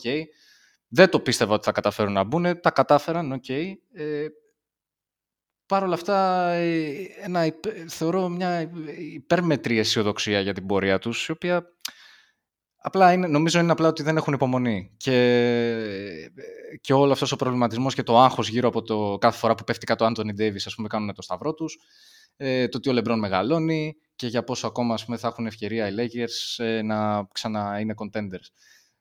Νομίζω είναι απλά θέμα αυτό, ε, υπομονής. Παρ' όλα αυτά πιστεύω ότι την παίρνουν τη σειρά με το Memphis, ε, την έχουν. Αλλά ναι, είναι στο δεύτερο γύρο, είτε, θεωρώ είτε με τους Kings πέσουν είτε με τον Golden State θα φύγουν. Γιάννη, όχι άντε το κούμπο. Αχ. Ε, εγώ προσωπικά δεν θεωρώ ότι είναι τόσο απλό το να, να πάρουν τη σειρά και να πάνε σπίτια τους, ας πούμε, στην επόμενη, στον επόμενο γύρο οι Lakers. Δηλαδή, άπαξ και επιστρέψει, ας πούμε, και ο Μοράντ, δεν θα είναι τα πράγματα τόσο απλά όσο παρουσιάζονται και πιστεύω ότι θα δείξουν πολύ μαχητικότητα και στο δικό μου bracket είχα βάλει εξ αρχής ε, τους Grizzlies να περάσουν γιατί τους θεωρούσα ομάδα, εντάξει, και αυτοί βέβαια έχουν ε, τρομερό show να επιδείξουν, όπως και οι άλλοι, αλλά τους θεωρούσα πιο πολύ ομάδα, σοβαρή ομάδα με τα κριτήρια που έχω εγώ στο μυαλό μου, ένα σύλλογο, ας πούμε, τουλάχιστον μπασκετικά. Και θεωρούσα ότι για αυτό το λόγο, ας πούμε, θα, θα τα καταφέρουν. Τώρα δείχνε, δείχνουν ότι, μ, εντάξει, ότι δεν, δεν είναι τόσο σοβαροί όσο τους περίμενα, ε, μπασκετικά πάντα, και δεν ξέρω πού θα καταλήξει όλο αυτό πραγματικά δεν μπορώ να δώσω πρόβλεψη. Δηλαδή θεωρώ ότι θα κρυθούν τα παιχνίδια πολύ στις προσωπικότητες. Αν δεν επιστρέψει ο Μωράντ, εντάξει εννοείται και εγώ κλείνω στο ότι θα περάσουν οι Lakers. Αλλά ε, είναι ρε παιδί μου αυτό, δεν, δεν πείθει κανένας ότι είναι ο ξεκάθαρος, το ξεκάθαρο φαβορή. Δηλαδή, ας πούμε και ο Ντέιβις θα κάνει τα παιχνίδια του, θα είναι άφαντος σε κάποια άλλα παιχνίδια, θα είναι και αυτό που λέει ο Αλέξης με, το, με τους τραυματισμούς του και αυτά, θα αγχωνόμαστε, θα κάνουμε, θα ράνουμε. Πραγματικά δεν ξέρω, είναι ένα τσίρκο το οποίο το που θα βγει πραγματικά δεν ξέρω και νομίζω ότι δεν ενδιαφέρει και καθόλου μπασκετικά το που θα καταλήξει όλο αυτό γιατί και οι δύο όποιος και να περάσει στην επόμενο γύρο θα πάει σπίτι του. Ε, αυτό ίσως που λέει ο Νίκος ότι να παίξουν με τους Warriors στην επόμενη σειρά και να πάνε σπίτια τους έτσι εκοφαντικά με ένα 4-0 θα μου άρεσε και εμένα ιδιαίτερα. Οπότε θα, θα δώσω και εγώ την πρόβλεψη ότι θα περάσουν ας πούμε και μετά θα τους δούμε να κλαίνε στα αεροδρόμια της επιστροφής και δεν πήγε καλά άλλη μια χρονιά και ο Λεμπρόν 39 του χρόνου και άστα βράστα. Οπότε πάμε με τους Lakers, ε. Πάμε με τους Lakers ώστε να έχουμε λίγο, ξέρεις, λίγο ακόμα τζέρτζελο και στην επόμενο γύρο να, να συζητάμε, να, να γελάμε. Γιατί εντάξει δεν είναι για κάτι παραπάνω τώρα, άμα το πάρουμε τεχνικά και πασχετικά παρόλες τις προσθήκες δεν εμπνέουν καμία σιγουριά όσο καλός και να είναι, είναι μια καλή ομάδα. Είναι μια καλή ομάδα όσο εκεί. Ναι. Και, και είναι έτσι μια καλή ομάδα ήταν, θεωρητικά, αλλά δεν. Δηλαδή, ναι. εντάξει, στα playoffs είναι πολύ άλλες οι συνθήκες αν οι Lakers από την αρχή της χρονιάς είχαν αυτό, αυτό τον κορμό και είχαν μάθει να παίζουν έτσι και είχαν πάρει μια πιο, πιο σοβαρή... Ναι, θα, ήταν, θα συζητούσαμε σε άλλη βάση. Ένα πιο, πιο σοβαρό πρόσωπο, γιατί εντάξει, okay, τώρα είδαμε μια χρονιά στην οποία είχαμε τον το Westbrook και τον Beverly στην ίδια ομάδα, δηλαδή τι, τι, τι συζητάμε τώρα, Όλο, όλη η νοοτροπία φαίνεται ότι ήταν πολύ αστεία. Είναι λίγο αργά τώρα για πανηγύρια και για ότι α, αλλάξαμε, κάναμε δεν βλέπω να γίνεται κάτι. Αυτό. Οπότε εγώ θα δώσω ένα... Εγώ θα δώσω ένα 4-3 υπέρ των Lakers και πιστεύω θα πάει και σε Game 7 αν επιστρέψει ο Μωράν. Αν δεν επιστρέψει μπορεί να πάμε και στο 4-2. Τη σειρά, εγώ τώρα με τον Γιάννη, αν δεν κάνω λάθος, είμαστε στο ότι η επόμενη σειρά είναι οι Lakers με τους Warriors. Ο Άλεξ, ε, Kings Lakers λες εσύ, ε; Kings Lakers, ναι. Και Lakers τους έδινα 4-1 τολμηρά. Ακόμα το πιστεύω. Δεν ξέρω, για κάποιο λόγο δεν... Για τη σειρά με το Memphis. Δεν με πείθει ότι το Memphis θα προβάλλει σοβαρή αντίσταση. Ναι, ναι, ναι. ναι, ναι. Όχι με το όχι με τους Kings, σε καμία περίπτωση. Ωραία. Ε, επειδή τώρα έχουμε φτάσει σε αυτό το σημείο, μην το πάμε πλειοψηφικά, ότι οι δύο είπαμε Warriors, οπότε πάμε στο Warriors Lakers, πάμε να δούμε και τις δύο εκδοχές. Με με την πλειοψηφική εκδοχή πρώτα, βέβαια, γιατί είμαστε δημοκράτες άνθρωποι. Τον ε, Lakers απέναντι στους Warriors, δεν θα μακρηγορήσω, 4-0 Warriors. 4-1 θα πω εγώ. Συμφωνώ απόλυτα, 4-0. 4-0. Ε, αν πάει όμως Sacramento Lakers, όπως πιστεύω εγώ, εκεί θα είναι πιο δύσκολο. Παρ' όλα αυτά πιστεύω ότι το Sacramento περνάει θα πω με, με 4-2. Συμφωνώ με Σακραμέντο 4-2 κι εγώ. Γιάννη; Θα τους ξεζουμίσουν. Ε, τώρα... Εντάξει, θα είναι τρομερό να δούμε μια τέτοια σειρά γενικότερα. Lakers Sacramento θα είναι ό,τι καλύτερο. Με την παρένθεση και τον αστερίσκο βέβαια ότι δεν θα ξαναδούμε αυτά που είδαμε το 2002 και αυτά που βλέπουμε μέσα στη χρονιά με τους Lakers να ξέρω εγώ ναι. Να βαράνε βολές γιατί έπεσε ενός φυλάκου ναι, ναι, ναι. ναι ε, όπως και να έχει θα είναι πολύ ωραία σειρά. Θα είναι τέλειο να αποκλειστούν οι Lakers σε αυτή, σε αυτή τη σειρά γιατί θα είναι και μια σειρά στην οποία θα μπουν και αυτοί ως το φαβορή και με τα μυαλά πολύ, ξέρεις. Αλλά θα είναι καλύτερο να χάσουν εκεί παρά να φάνε απλά ένα, μια σκούπα από τους Warriors που θα είναι και λίγο αναμενόμενο. Ε, ναι, εκεί θα ήταν ένα ωραίο έτσι πάλι ε, ε, Kings in Six για να μεταφέρω λίγο τη δικιά μας ε, έκφραση. Ε, ναι, εκεί 4-2 θα έδινε εγώ τους Kings σε αυτή τη σειρά. Ωραία. Οπότε μένει το Denver Phoenix. Να πω. Για πες να δούμε. Πες. Το Denver έχει αντικειμενικά έχει φέτος πάρα πολύ καλή ομάδα και ο Μάρι έχει επιστρέψει πάρα πολύ, σε πολύ καλή κατάσταση και στα playoff είναι πάρα πολύ καλός. Ο Γιώκητς είναι ο Γιώκητς αλλά το Denver είναι το Denver. Ε, νομίζω ότι είναι ομάδα με τα βάνη, δεν νομίζω ότι είναι για το επόμενο βήμα τώρα ακόμα. Οπότε θα δώσω Phoenix, δύσκολα όμως, ε, 4-3. Δηλαδή, πρόκριση στους τελικούς του NBA για το Phoenix ε, μέσα στο Denver σε Game 7. Εγώ προσπαθούσα λίγο να δω το, το bracket μου. Όπα, όπα, υπερβολή είπα, μισό, μισό. Όχι σε τελικούς NBA, σε τελικούς ε, δύσεις, ναι. Εντάξει, το παράκανα. ναι. Ε, εγώ στο bracket μου έχω, δεν το θυμάμαι, έχω, και εγώ έχω τους, ε, τους Suns να περνάνε από το Denver και μάλιστα με, με 4-2 κιόλας. Ε, δεν ξέρω αν συμφωνώ πλήρως πλέον με αυτή την άποψη, αλλά αν πούμε ότι το παιχνίδι θα κρυθεί από τους Stars, ε, ναι, μάλλον το, το Phoenix θα πάει, θα βρεθεί στους τελικούς, αν και δεν πείθει καθόλου ακόμα με τον τρόπο που, που Πήραν διαχειρίζεται. πιο εύκολα, μάλλον φαίνεται να παίρνουν πιο εύκολα από το τι περιμέναμε τη σειρά με τους Clippers. Ναι, γιατί είναι και το θέμα, είπαμε ότι και το σκηνικό με, τους, ε, με τις απουσίες και όλα αυτά δεν ξέρω αν είναι ξεκάθαρη εικόνα που έχουν δώσει για το τι είναι. Όπως είπες και πριν για τα στατιστικά τους ότι ο Durant ας πούμε είχε 45 λεπτά σήμερα, πόσο 44, δηλαδή φαίνεται ότι δεν υπάρχει άλλη λύση και αυτό σε βάθος χρόνου με έναν Durant που έρχεται και από τραυματισμό και δεν έχει παίξει και τόσο, δεν ξέρω πόσο θα... Θα μπορούσαμε να δούμε να έρχεται και στις δύο πλευρές αυτό το παιχνίδι. Δηλαδή, αυτή Καλά, η ο σειρά Durant θα- έρχεται από τραυματισμό και έρχεται καλύτερος από ό,τι έφυγε. Ναι. Πάντα. Μακροχρόνιο όμως στο επίπεδο της κούρασης, όλο αυτού του struggle δεν ξέρω τώρα και πώς θα λειτουργήσει γιατί είναι και κάποιοι τραυματισμοί που όσο τους επιβαρύνεις γίνονται χειρότεροι αν δεν είναι healed.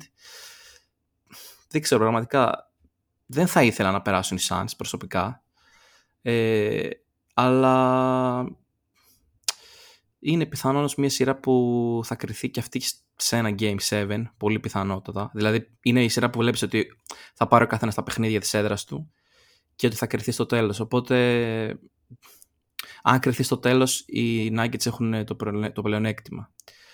Δεν ξέρω τι πρόβλημα να δώσω. Πραγματικά θα πω έτσι για το τυπικό ότι θα περάσουν οι Suns με ένα 4-2 γιατί αν δεν περάσουν με 4-2 και πάει σε 7ο ματς δεν τους βλέπω να, να πηγαίνουν στον τελικό. Οπότε δύσκολα τα πράγματα. Οκ. Άλεξ. Ε, είπατε και δύο Suns, νομίζω.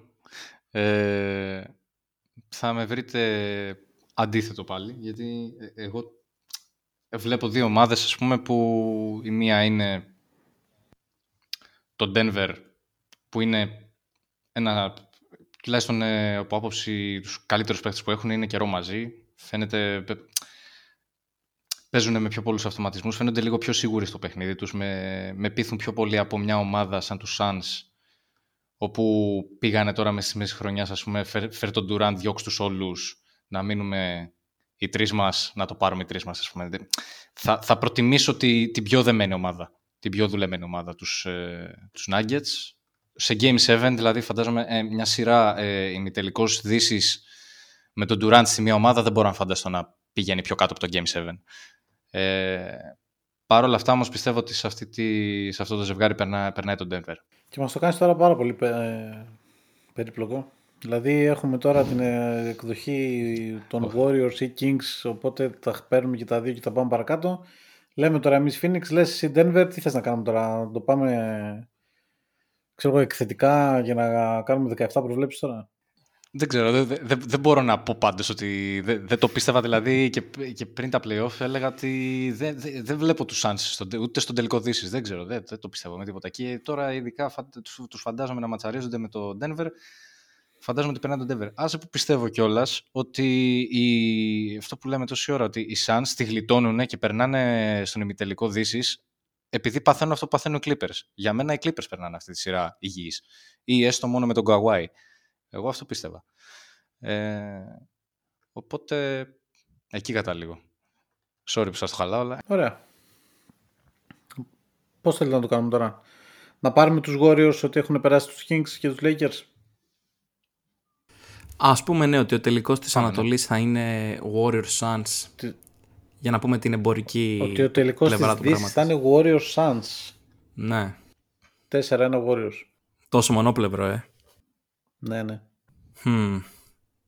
Εκεί είναι μετά, δεν νομίζω ότι μετά από όλο αυτό το που θα έχουν περάσει οι Suns περάσαν εύκολα τους Clippers. Του Denver αν το περάσουν, το περάσουν δύσκολα. Νομίζω ότι δεν θα μπορούν να ακολουθήσουν το ρυθμό των, ε, των Warriors. Ναι, θα συμφωνήσω εγώ, θα συμφωνήσω.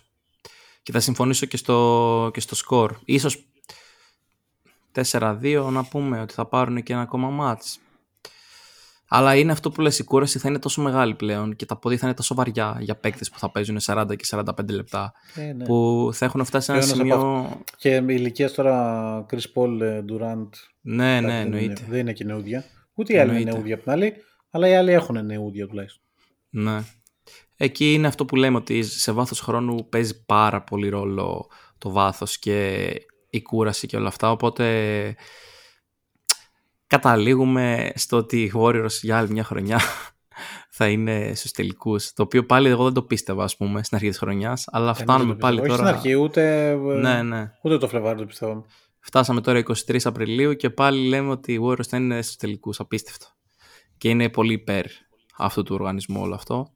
Ε, και εγώ θα δώσω ένα 4-2 σε αυτή τη σειρά και φύγαμε τελικούς. Άλεξ, Συμφωνώ απόλυτα με το 4-2. Εντάξει, ε, όσο πιο ε, έτσι, γέρικη ομάδα για να είναι η Suns, εντάξει, δεν- ε, είναι αυτό που είπα και που ισχύει και για την εκδοχή τη δικιά μου για τη σειρά με τους Denver, ότι εντάξει τώρα ο Durant δεν πιστεύω ότι θα... Και ο Durant και ο Booker, ας πούμε, ότι θα αφήσουν τη σειρά να, πάει, να, να χάσουν με τέτοιο εμφατικό τρόπο 4-0 ή 4-1. Πιστεύω θα πάει στο 4-2, αλλά μέχρι εκεί, ας πούμε. Οκ. Εντάξει, άμα δεν δε, δε φαντάζομαι, δεν μπορώ να φανταστώ τους Warriors να φτάνουν ε, μέχρι εκεί και να μην πηγαίνουν τελικό NBA. Εντάξει. Σε καμία περίπτωση.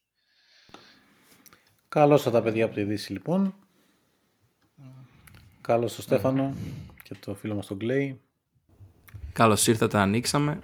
Καλώς ήρθατε, ανοίξαμε και σας περιμένουμε. Το θέμα είναι ποιοι ανοίξαμε όμως. Ποιοι είμαστε εμείς αυτοί που σας περιμένουμε. Είμαστε οι καλοί Celtics ή οι λιγότερο καλοί Bucks. Δεν σας πω κακούς. λοιπόν, Θα το Πάμε πάρουμε να και με, δούμε. τις δύο, και με τις δύο περιπτώσεις. ναι, ναι, θα το πάρουμε και με τις δύο, ναι. Θα το πάρουμε και με τις δύο. Ξεκινήστε. Λοιπόν, να ξεκινήσουμε από την Καταρχήν, περίπτωση... όχι, όχι, όχι το Bucks Warriors, το Bucks Celtics. Α, είμαστε στο ημιτελικούς ακόμα. Στους Ναι, τελικούς δε- βασικά. δε- στους τελικούς Ανατολής. Ναι, Αυτό ναι. δε- δε- Για να μας πει ο Άλεξ. Ωραία. Τα δύσκολα. Τα πολύ δύσκολα. Ε, ε, ειλικρινά είναι το, το ματσάρισμα που ειλικρινά στο μυαλό μου β- β- φταίει και το συνέστημα σίγουρα δηλαδή. Δεν μπορώ να ξεστομίσω ε, όχι μπασκετικά ότι δεν μου κολλάει, δεν, δεν- δεν με πάει η καρδιά ας πούμε, να μην δω το Γιάννη ας πούμε, να το σηκώνει φέτος. Αλλά σίγουρα προσωπικά τε- η Celtics είναι αν δεν είναι η καλύτερη ομάδα στο NBA, είναι πίσω από την καλύτερη που είναι οι Bucks. Ε, με φοβίζει το μπάσκετ που παίζουν. ε, Είναι, είναι απίστευτοι. Τους πετύχαμε και πέρσι, ας πούμε, μας αποκλείσανε. Με αυτά- Αυτές, τις- αυτά τα μάτια, ας πούμε, δεν θα τα ξεχάσω ποτέ, ας πούμε, τη- την απογοήτευση που είχαμε φάει. Ε, είναι μια σειρά που θα φτάσει, πιστεύω, στα 7 παιχνίδια. Κλείνουν στο Milwaukee. μόνο, καθαρά μόνο με αυτά τα στοιχεία, ας πούμε, βγάζω τους Bucks χωρίς να πω πολλά πολλά, γιατί ειλικρινά δεν ξέρω, είναι μια σειρά η οποία δεν... ε, δεν, δεν, μπο- δεν μπορώ να, δεν μπορώ να φανταστώ μέχρι που μπορεί να φτάσει, σε, σε τι σημείο μπορεί να φτάσει. Ή το ένας ή το άλλος πιστεύω έχουν σχεδόν ίδιες πιθανότητες. Γιάννη, εσύ νομίζω ότι θα μας... ε, δεν θα είσαι τόσο συγκρατημένος όσο ο Άλεξ. Ναι, Σε ναι, βλέπω- εγώ, σε εγώ, δεν θα είμαι, βλέπω- το- εγώ δεν θα είμαι τόσο συγκαρτημένος. Ε, εντάξει, it, it all comes down to this που λέμε. Όλη τη χρονιά αυτό σκεφτόμασταν, όλη τη χρονιά αυτό πιστεύαμε, όλη τη χρονιά αυτό φανταζόμασταν, ότι όλο το νόημα όλης της ε, χρονιάς αυτής θα καταλήξει σε αυτό το ματσάρισμα στους τελικούς Ανατολής και εκεί θα κρυφθούν όλα. Δηλαδή, από την αρχή της χρονιάς το μόνο σκεπτικό στο μυαλό μας ήταν τι θα γίνει με τους Celtics και από εκεί και πέρα όλα τα υπόλοιπα δεν έχουν κανένα νόημα. Δηλαδή το match της χρονιάς με όλες, με όλα τα, ό,τι αυτό σημαίνει και με την απόλυτη έννοια και σημασία. Δηλαδή δεν υπάρχει πιο match της χρονιάς από αυτό. Ε, θα είναι το match χρονιάς το οποίο θα πάει στα 7 παιχνίδια σίγουρα και οι Bucks θα είναι οι νικητές της σειράς γιατί σε ένα Game 7 ή Game 6 ας πούμε το οποίο θα κρίνει κάτι.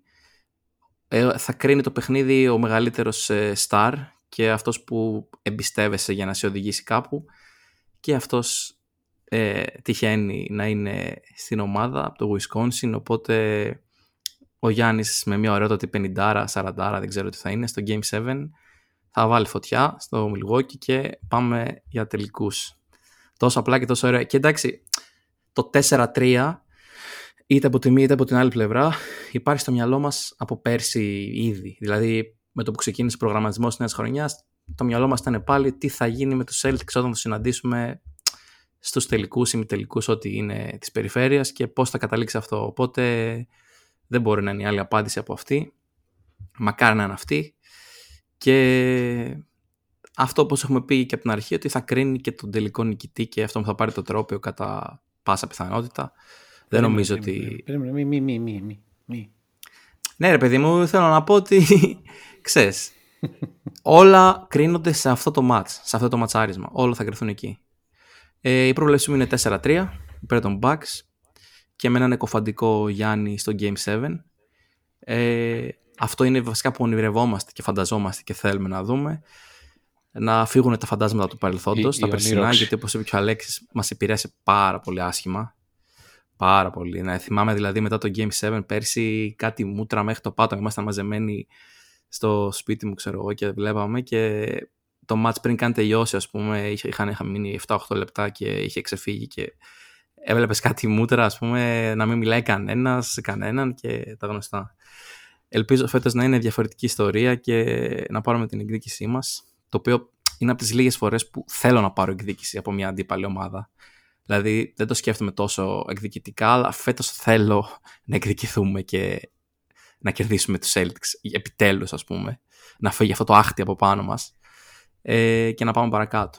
Και εγώ τους φοβάμαι, το ομολογώ, δηλαδή αυτό το παιχνίδι, το γρήγορο, το fast paced, τα τρίποντα, η σκληρή άμυνα και αυτά, είναι λογικό ότι σε οποιαδήποτε ομάδα θα τη φόβιζαν. Εμείς δυστυχώς παίζουμε λίγο πιο παροχημένο και κλασικό μπάσκετ, το οποίο είναι ο μόνος κίνδυνος ας πούμε. Ε, αλλά θέλω να πιστεύω ότι θα κερδίσει έστω και για μια τελευταία φορά αυτό το κλασικό μπάσκετ, θα κερδίσει το μοντέρνο και από του χρόνου τα πράγματα θα πρέπει να ξεκινήσουν από άλλες βάσεις, γιατί έχει μεγαλώσει και η δικιά μας ομάδα αρκετά σε ηλικιακά και πρέπει να δούμε τι θα αλλάξουμε. Αλλά θέλω να πιστεύω ότι το κλασικό μπάσκετ για μια τελευταία φορά θα κερδίσει το, το μοντέρνο ας πούμε και θα το σηκώσουμε. Θα σηκώσουμε την Ανατολή θέλω να πω. Ξεκινώντας από το κλείσιμο σου, όντως έτσι θα ξεκινούσα, ότι οι Celtics παίζουν μοντέρνο μπάσκετ το μπάσκετ των Bucks είναι λίγο πιο παλαιακό, να το πω έτσι. Δεν θα σας εκπλήξω, σε έλεξα βγάλω στο τέλος, απλά θα καταλήξω εκεί. Δεν το ε, περίμενα με τίποτα. Ναι. Με τον αστερίσκο ότι πιστεύω ότι αν πάει σε Game 7 θα περάσουν οι Bucks. Γιατί αν πάει σε Game 7 στο, στο Wisconsin, στο Milwaukee, ε, θα το πάρει ο Γιάννης αλλά θεωρώ ότι δεν θα πάει σε Game 7, δεν θα χρειαστεί να φτάσουμε ως εκεί. Νομίζω ότι στα 6 παιχνίδια οι Celtics ε, θα την κλείσουν τη σειρά. Θα κάνουν ένα break στα δύο πρώτα παιχνίδια μέσα στο Milwaukee. Θα πάρουν τα δύο παιχνίδια μέσα στη Βοστόνη. Θα χάσουν το παιχνίδι στο Milwaukee και στο έκτο θα κερδίσουν μέσα στη Βοστόνη. Εάν τα πράγματα ήταν αλλιώς και ήταν οι Celtics είχαν το πλεονέκτημα έδρας εάν πηγαίναν σε Game 7 η κατηφόρα του, του TD Garden δεν θα φεύγαν οι Bucks από εκεί μέσα με νίκη θα ήμουν 100% σίγουρος για Celtics στο Game 7 όμως μέσα στο Milwaukee θα είναι υπόθεση Γιάννη νομίζω ότι θα, την κλείσει, θα το κλείσει το μάτς εκείνο εύκολα αλλά δεν θα φτάσουν σε Game 7. Celtics στα 6.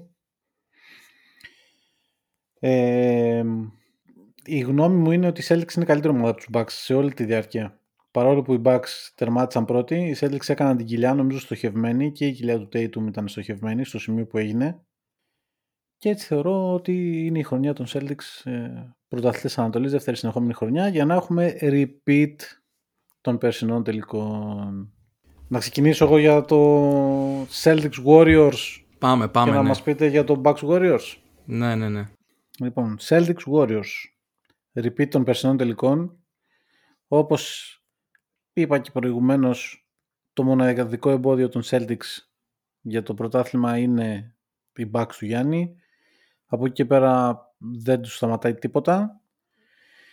Celtics πρωταθλητές και θα το πάω και στα γύρω-γύρω γεγονότα και όλα τα τους αστερισμούς και το, τη συνωμοσία του σύμπαντος που δείχνει η Celtics.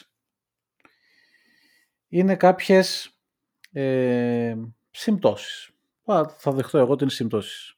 Αλλά μαζεύονται πολλές. Θα τις πω.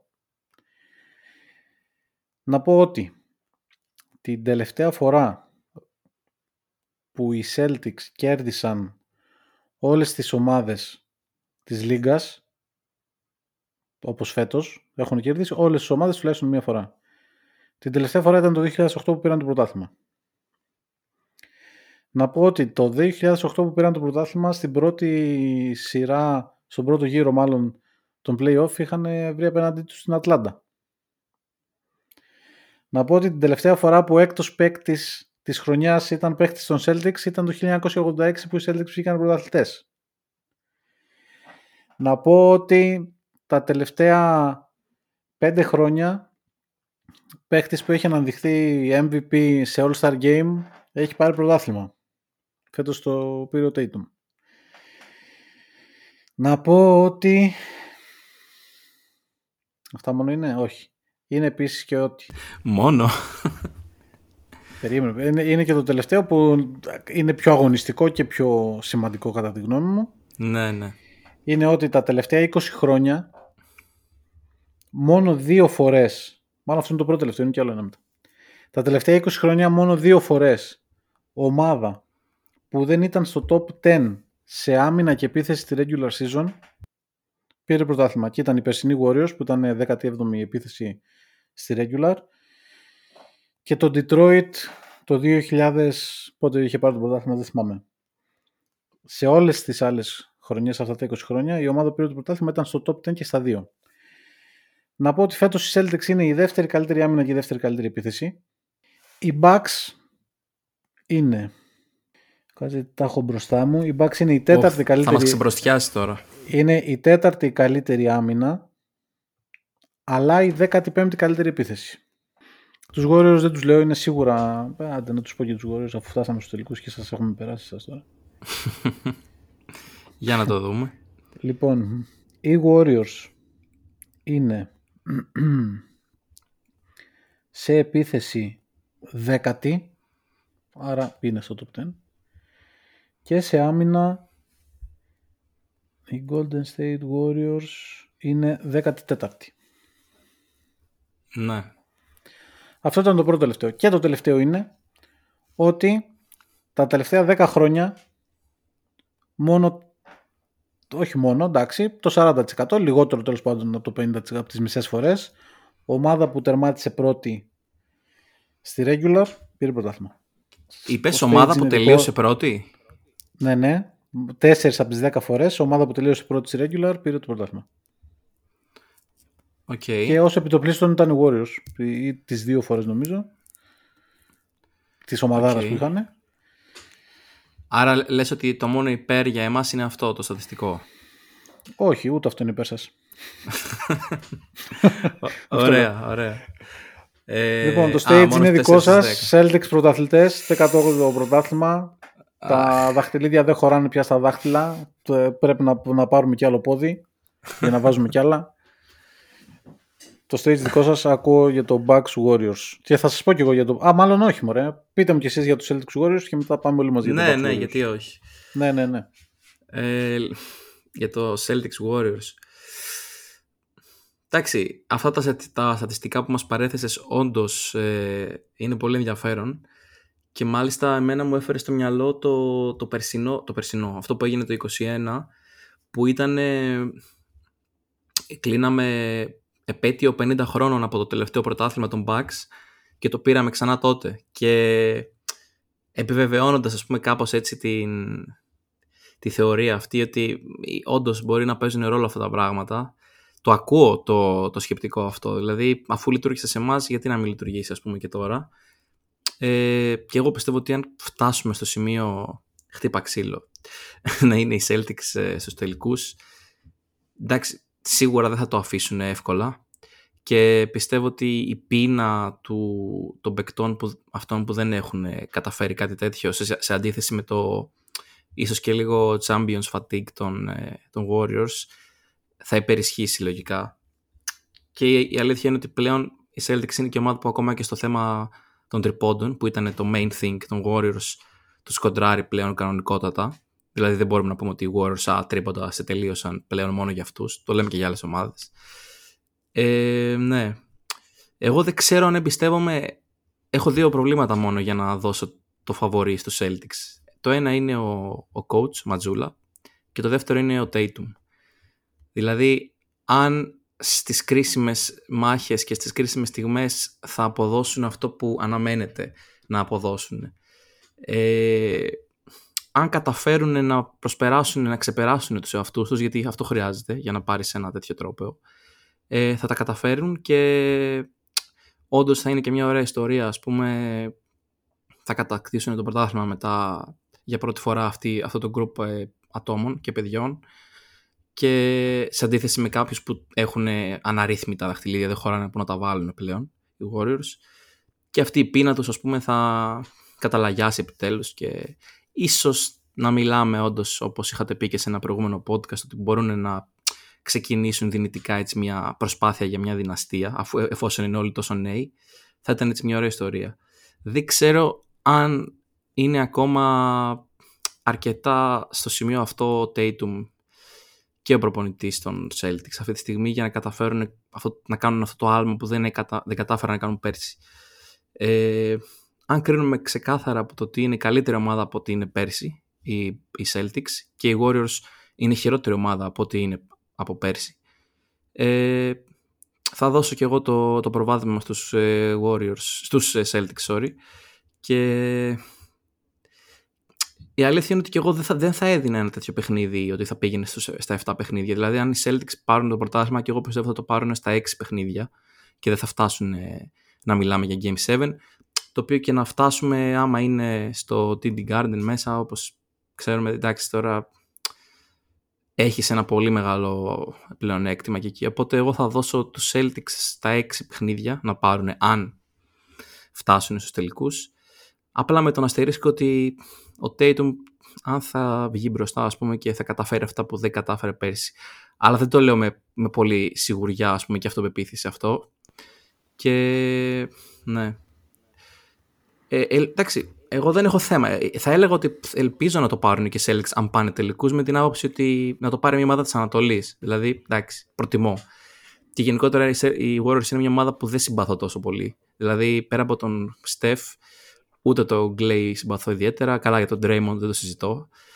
Ε, θα προτιμούσα δηλαδή να το πάρουν οι Celtics να το πάρουν οι Warriors εν τέλει. Πέρσι δεν ίσχυε αυτό σε καμία περίπτωση. Ήθελα ό, ό, όσο πιο τρελός θαυμαστή των Warriors. Αλλά φέτος είναι λίγο διαφορετικά πράγματα και εντάξει. Βέβαια όλα αυτά είναι εντελώς υποθετικά και είναι φαντασία και έργο φαντασίας γιατί δεν θα φτάσουν οι Celtics στους τελικούς. Ε, αλλά ναι, αυτή είναι η πρόληψή μου για τη συγκεκριμένη περίπτωση. Ε, πριν δώσουμε το λόγο στον Άλεξ, ε, γι' αυτό που είπες για τον Dayton, πιστεύω θα είναι και MVP των τελικών. Άλεξ, έχεις το λόγο. Καλά, Γιάννη. Κάτσε να, αν μας αποκλείσουν, θα δω αν θα αλλάξει το σκεπτικό σου για τους ποιους υποστηρίζεις τον τελικό. Αλλά τέλος πάντων. Άλεξ ε, δεν έχει. Α, Τώρα. Νομίζω σωστό, σωστό. Ότι δεν θα σα αποκλείσουμε. ναι. Σωστό, μιλάω και εγώ πολύ νωρίς. Ε, τώρα, όσο αφορά, Όσο αφορά το σενάριο το δικό σας, ε, για το, όχι το δικό σας βασικά, το, του Νίκου, το, το Celtics Warriors, γενικά εγώ δεν θέλω να αλλάξω αυτό που πίστευα εξ αρχής όλη τη χρονιά, ότι φέτος έχει πάει στη, στην Ανατολή το, το δαχτυλίδι. Οπότε πιστεύω ότι είτε είναι οι Bucks είτε είναι οι, οι Celtics θα το πάρουν απέναντι στους Warriors. Πολύ δύσκολα, πιστεύω Game 7 σε όλες τις περιπτώσεις. Ε, αλλά πιστεύω πάει στην Ανατολή. Το ίδιο ισχύει και για το δικό μου σενάριο που περνάνε οι Nuggets στο τελικό. Ε, θεωρώ ότι θα είναι... Οι Celtics αν κάνουν back-to-back ας πούμε, και πάνε σε τελικό σίγουρα θα είναι τελείως διαφορετικοί. Δηλαδή εγώ θεωρώ ότι και... Βέβαια είναι και, και με διαφορετικό προπονητή, δεν ξέρω κατά πόσο τι ρόλο παίζει αυτό, αλλά πιστεύω ότι και ο Tatum θα είναι πιο όριμος θα είναι πολύ καλύτερος. Δεν θα είναι ο μοιραίος όπως βαφτίστηκε λίγο πέρσι. Ε, και θεωρώ ότι θα καταφέρουν να το ξεπεράσουν το, το, εμπόριο, το εμπόδιο όποια ομάδα και αν βρουν από τη Δύση. Αν είναι οι Warriors, απλά θα είναι πολύ πιο δύσκολο το έργο. Χαίρομαι. Χαίρομαι που συμφωνούμε ότι οι Celtics είναι πρωταθλητές. Οπότε πάμε τώρα και στο λιγότερο πιθανό σενάριο που οι Bucks περνάνε στο, στους τελικούς του NBA και βρίσκουν μπροστά τους τους Warriors. Πριν πάμε στο ε, αμέσως πιθανότατο σενάριο, όπως ανέφερες, ε, να πούμε τώρα μια ενημέρωση τελευταία στιγμή. Τώρα μόλις το είδα, ο Γιάννης είναι εκτός από το Game 3. Είναι επίσημο. Δεν θα παίξει σήμερα. Οπότε ε, μήπως να μην κάνουμε αυτή την κουβέντα για να δούμε αν θα περάσετε πρώτο το πρώτο γύρο. Ε, ε, όχι, γιατί θα έχουμε ένα ωραίο το, triple double του Middleton σήμερα, οπότε χαλαρά τα πράγματα. Του Middleton. Δεν υπάρχει θέμα. ε, ναι, εντάξει, επιστημονική φαντασία. Αχ, Θεέ μου. Τώρα, εντάξει, αυτό δεν ήταν ωραία εξέλιξη, να πω την αλήθεια. Ε, εμένα με άγχωσε λίγο, αλλά εντάξει, δεν πιστεύω ότι θα... Όχι, όχι. Δεν νομίζω ότι θα έχουν πρόβλημα οι Bucks απόψε. Ναι. Ελπίζω να μην έχουν πρόβλημα για να δούμε και ωραίο μάτς. Τώρα, όσον αφορά τους τελικούς, ε, οι Bucks θα πάρουν ε, το πρωτάθλημα με 4-2. Θα επανεληφθεί το Bucks in 6 το λεγόμενο που έχει γίνει και η ταμπέλα με την οποία εισέρχεσαι στην πόλη του Milwaukee πλέον. Ε, αυτό το σύνθημα. Σίγουρα είμαι, είμαι πεπισμένος, δεν είναι όπως η σειρά με τους Celtics. Αν οι Bucks πάνε στους τελικούς ε, και δεν φάνε τα εξωπραγματικά τρίποντα που δεν θα έχει ξανασυμβεί στην ιστορία του NBA ας πούμε ε, θα φάνε ζωντανούς στους ε, Warriors γιατί το παιχνίδι κάτω από το καλάθι δεν υπάρχει δεν είναι αρκετό ώστε να μπορέσει να σταματήσει είτε το Γιάννη, είτε το Μπρουκ, είτε το Μπόρτις ε, στους Warriors. Θα μας παίξουν εννοείται το παιχνίδι της περιφέρειας, αλλά δεν φέρει ιδιαίτερες ανάλυσεις ούτως ή άλλως γιατί θεωρώ ότι ο Γιάννης είναι ο μόνος παίκτης στην ιστορία του NBA μαζί με ένα-δύο ακόμα πρόσωπα όπως ήταν ο Μάικλ Τζόρνταν και ίσως ο Λεμπρόν ή ο Κάρι, ο οποίος ε, άμα πάει στον τελικό και θέλει να κερδίσει τον τελικό θα τον κερδίσει ό,τι και να γίνει, ο κόσμος θα χαλάσει. Δηλαδή δεν θα φύγει από το γήπεδο αν δεν κερδίσει η ομάδα. Οπότε ναι, και, και μόνο... θα είναι εκεί. Θα είναι και ο Κάρι. Ο Κάρι βέβαια πλέον είναι μεγάλος ηλικία, είναι χορτασμένος αρκετά. Εννοείται ότι θα είναι μάχη. Ε, αλλά αυτό το, αυτή τη θέληση δεν την έχει ούτε ο Κάρι που έχει ο Γιάννης. Έχει την ικανότητα, σίγουρα. Αυτό το πάθος ότι, ξέρεις, και το, σίγουρα προέρχεται και από την ιστορία ζωής των δύο ανθρώπων, ότι αυτό το πάθος ότι το θέλω τόσο πολύ δεν το έχει κανένας άλλος παίκτης αυτή τη στιγμή και γι' αυτό και μόνο θα ποντάρω ότι οι Bucks θα πάρουν αυτή τη σειρά στα έξι παιχνίδια ε, και θα περάσουμε ένα πολύ ωραίο καλοκαίρι. Θα κατέβουμε εννοείται και στην Αθήνα που δεν το κάναμε το 21 να πανηγυρίσουμε ε, και θα κάνουμε και ένα ωραίο live από εκεί πέρα. Θα σε καλέσουμε και εσένα να έρθεις και θα πάνε όλα τέλεια. Ε, αν στο λιγότερο πιθανό σενάριο, στο, στο σχετικά μηδενικό, μηδενικό πιθανότητων σενάριο που περάσουν οι Bucks στο τελικό, ε, να την κάνω Αυτό το υποτιθέμενο. να την κάνω εγώ ότι να πάρω το δικό μου take Alex και να το να το πάρεις εσύ μετά. Πάρε, ναι, εννοείται. Λοιπόν, καταρχήν εννοείται ότι αν περάσουν οι Bucks, ε, στον τελικό είμαστε με τον Γιάννη. Δεν το συζητάμε. Ε, και πιστεύω ότι θα το σηκώσει στα 7, όχι στα 6. Νομίζω ότι θα το πάρει στα 7, ότι θα δούμε τρομερή σειρά τελικών και ο Γιάννης θα είναι ο Γιάννης των τελικών του 21. Νομίζω και εγώ ότι οι πρωταθλητές σε αυτή τη σειρά θα είναι Bucks. Αλλά τι το συζητάμε, τέλος πάντων. Τι ωραία, είδες, είδες που συμφωνούμε τελικά. Εντάξει. Ε, ναι, τι το συζητάμε είναι τώρα κάτι που... Ας δούμε τώρα τι θα γίνει απόψε με τους hit. Α δούμε τι θα γίνει και με την κατάσταση του Γιάννη, γιατί τώρα Ναι, δεύτερο ναι, παιχνίδι όντως, στη τώρα. σειρά δεν το περιμέναμε, να πω την αλήθεια, ότι θα. Εντάξει, δεν νομίζω αν ήταν, αν ήταν άλλη σειρά πιο Ναι. βαθιά στα play-off ότι θα έμενε εκτός ο Γιάννης. Ο Γιάννης θα βάζε, τι να σου πω τώρα, ε, ε, μια γάζα μόνο του γύρω από το πόδι του και θα έλεγε έλα βάλαμε μέσα. Ναι, Δεν ναι. νομίζω ότι θα γίνει. Εμένα με αγχώνει το Άλεξ. γεγονός ότι Α. δείχνει ότι, ότι πονάει απλά αυτό. Δηλαδή. Δείχνει ότι Είναι και είναι. χτύπημα στη μέση είναι τώρα και περίεργο, ξέρω. εγώ, ρε παιδί μου, Ναι, δεν ναι, ξέρω. ναι. Τέλος πάντων. Α μην το ματιάξουμε. Πάμε. Ναι. Άλεξ, Καλά κάνουν και το φιλάνε, καλά κάνουν. Λοιπόν, ε, γενικά εμένα αυτή, αυτή η σειρά, αυτός ο τελικός, ε, τι να πω, δηλαδή, ε, ε, κάποιος ο οποίος ας πούμε θα ήθελε πολύ τους Bucks, ε, ας πούμε ο Γιάννης το βλέπει τελείως διαφορετικά, θα προτιμούσε πιο εύκολο αντίπαλο. Εγώ έχω αυτό, το- εμένα ικανοποιεί ένα φετίχμο ας πούμε, να πάει ο τελικός με τους Warriors. Θα είναι δηλαδή οι men ε, που- που άλλαξαν τον μπάσκετ την τελευταία δεκαετία, σήκωσαν τέσσερα πρωταθλήματα, τους ε, θαυμάσαμε όλοι ο Κάρη και η παρέα του, ας πούμε, και αυτά. Και από την άλλη, ο Γιάννης Αντετοκούμπο με αυτή τη φανταστική ιστορία, με αυτό το εξωπραγματικό δαχτυλίδι που πήρε το 21. Επική μάχη. Θα με αγχώσει πιο πολύ, θα με, σ- σίγουρα θα με τρελάνει. Αλλά το προτιμώ, είναι κάτι που το θέλω. Πιστεύω ότι θα το πάρουν οι Bucks, θα το πάρει ο Γιάννης. Ε, δε- δεν το στηρίζω πουθενά, ούτε ε, πραγματικά, ούτε μπασκετικά, ούτε τακτικά, ούτε τίποτα. Είμαι και όσο φτάνω προς το τέλος, δηλαδή στη, σε αυτά που φαντάζομαι ότι θα γίνουν, με κυ- κυριαρχεί φουλ το συνέστημα. Φαντάζομαι, φαντασιώνομαι τον Γιάννη να το σηκώνει, το θέλω πάρα πολύ, το πιστεύω. Θα είναι και οι δύο διψασμένοι και ο Γιάννης και ο Κάρη τώρα θα είναι, θα είναι απίστευτο. Αλλά πιστεύω στο τέλος, ε, με, με, με βάση και αυτό που είπατε κιόλας, ότι αν, πα- αν παρουσιαστεί ο Γιάννης που παρουσιάστηκε στους τελικούς ας πούμε, του, του 21, εντάξει, νομίζω το θα γράψει το δεύτερο. τέλεια. 2 ώρες και 45 λεπτά Εφόλης της ύλης. εφόλης της ύλης συζήτηση. Πραγματικά.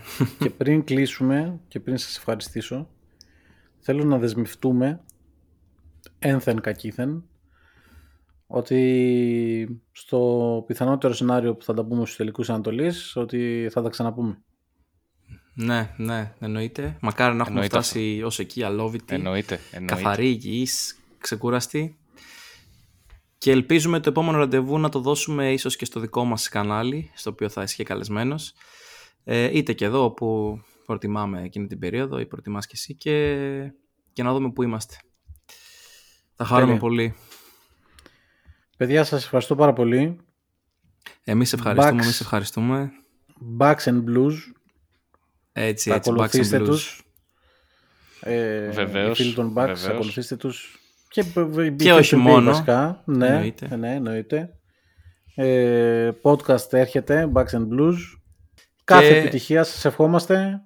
Ε, Ευχαριστούμε πολύ. Σε, σε επίπεδο social media και podcast εννοώ. Όχι σε μπασκετικό.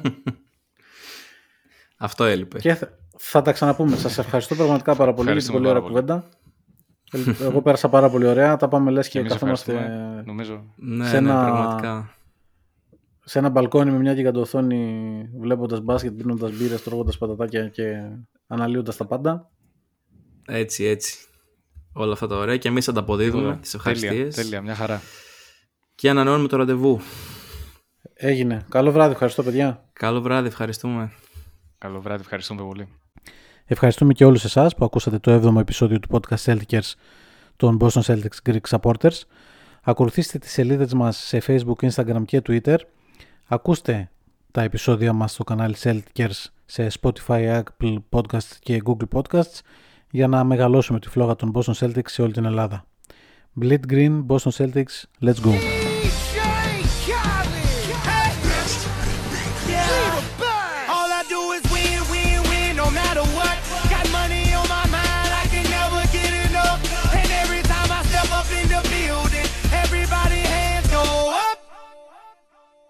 and they stay there.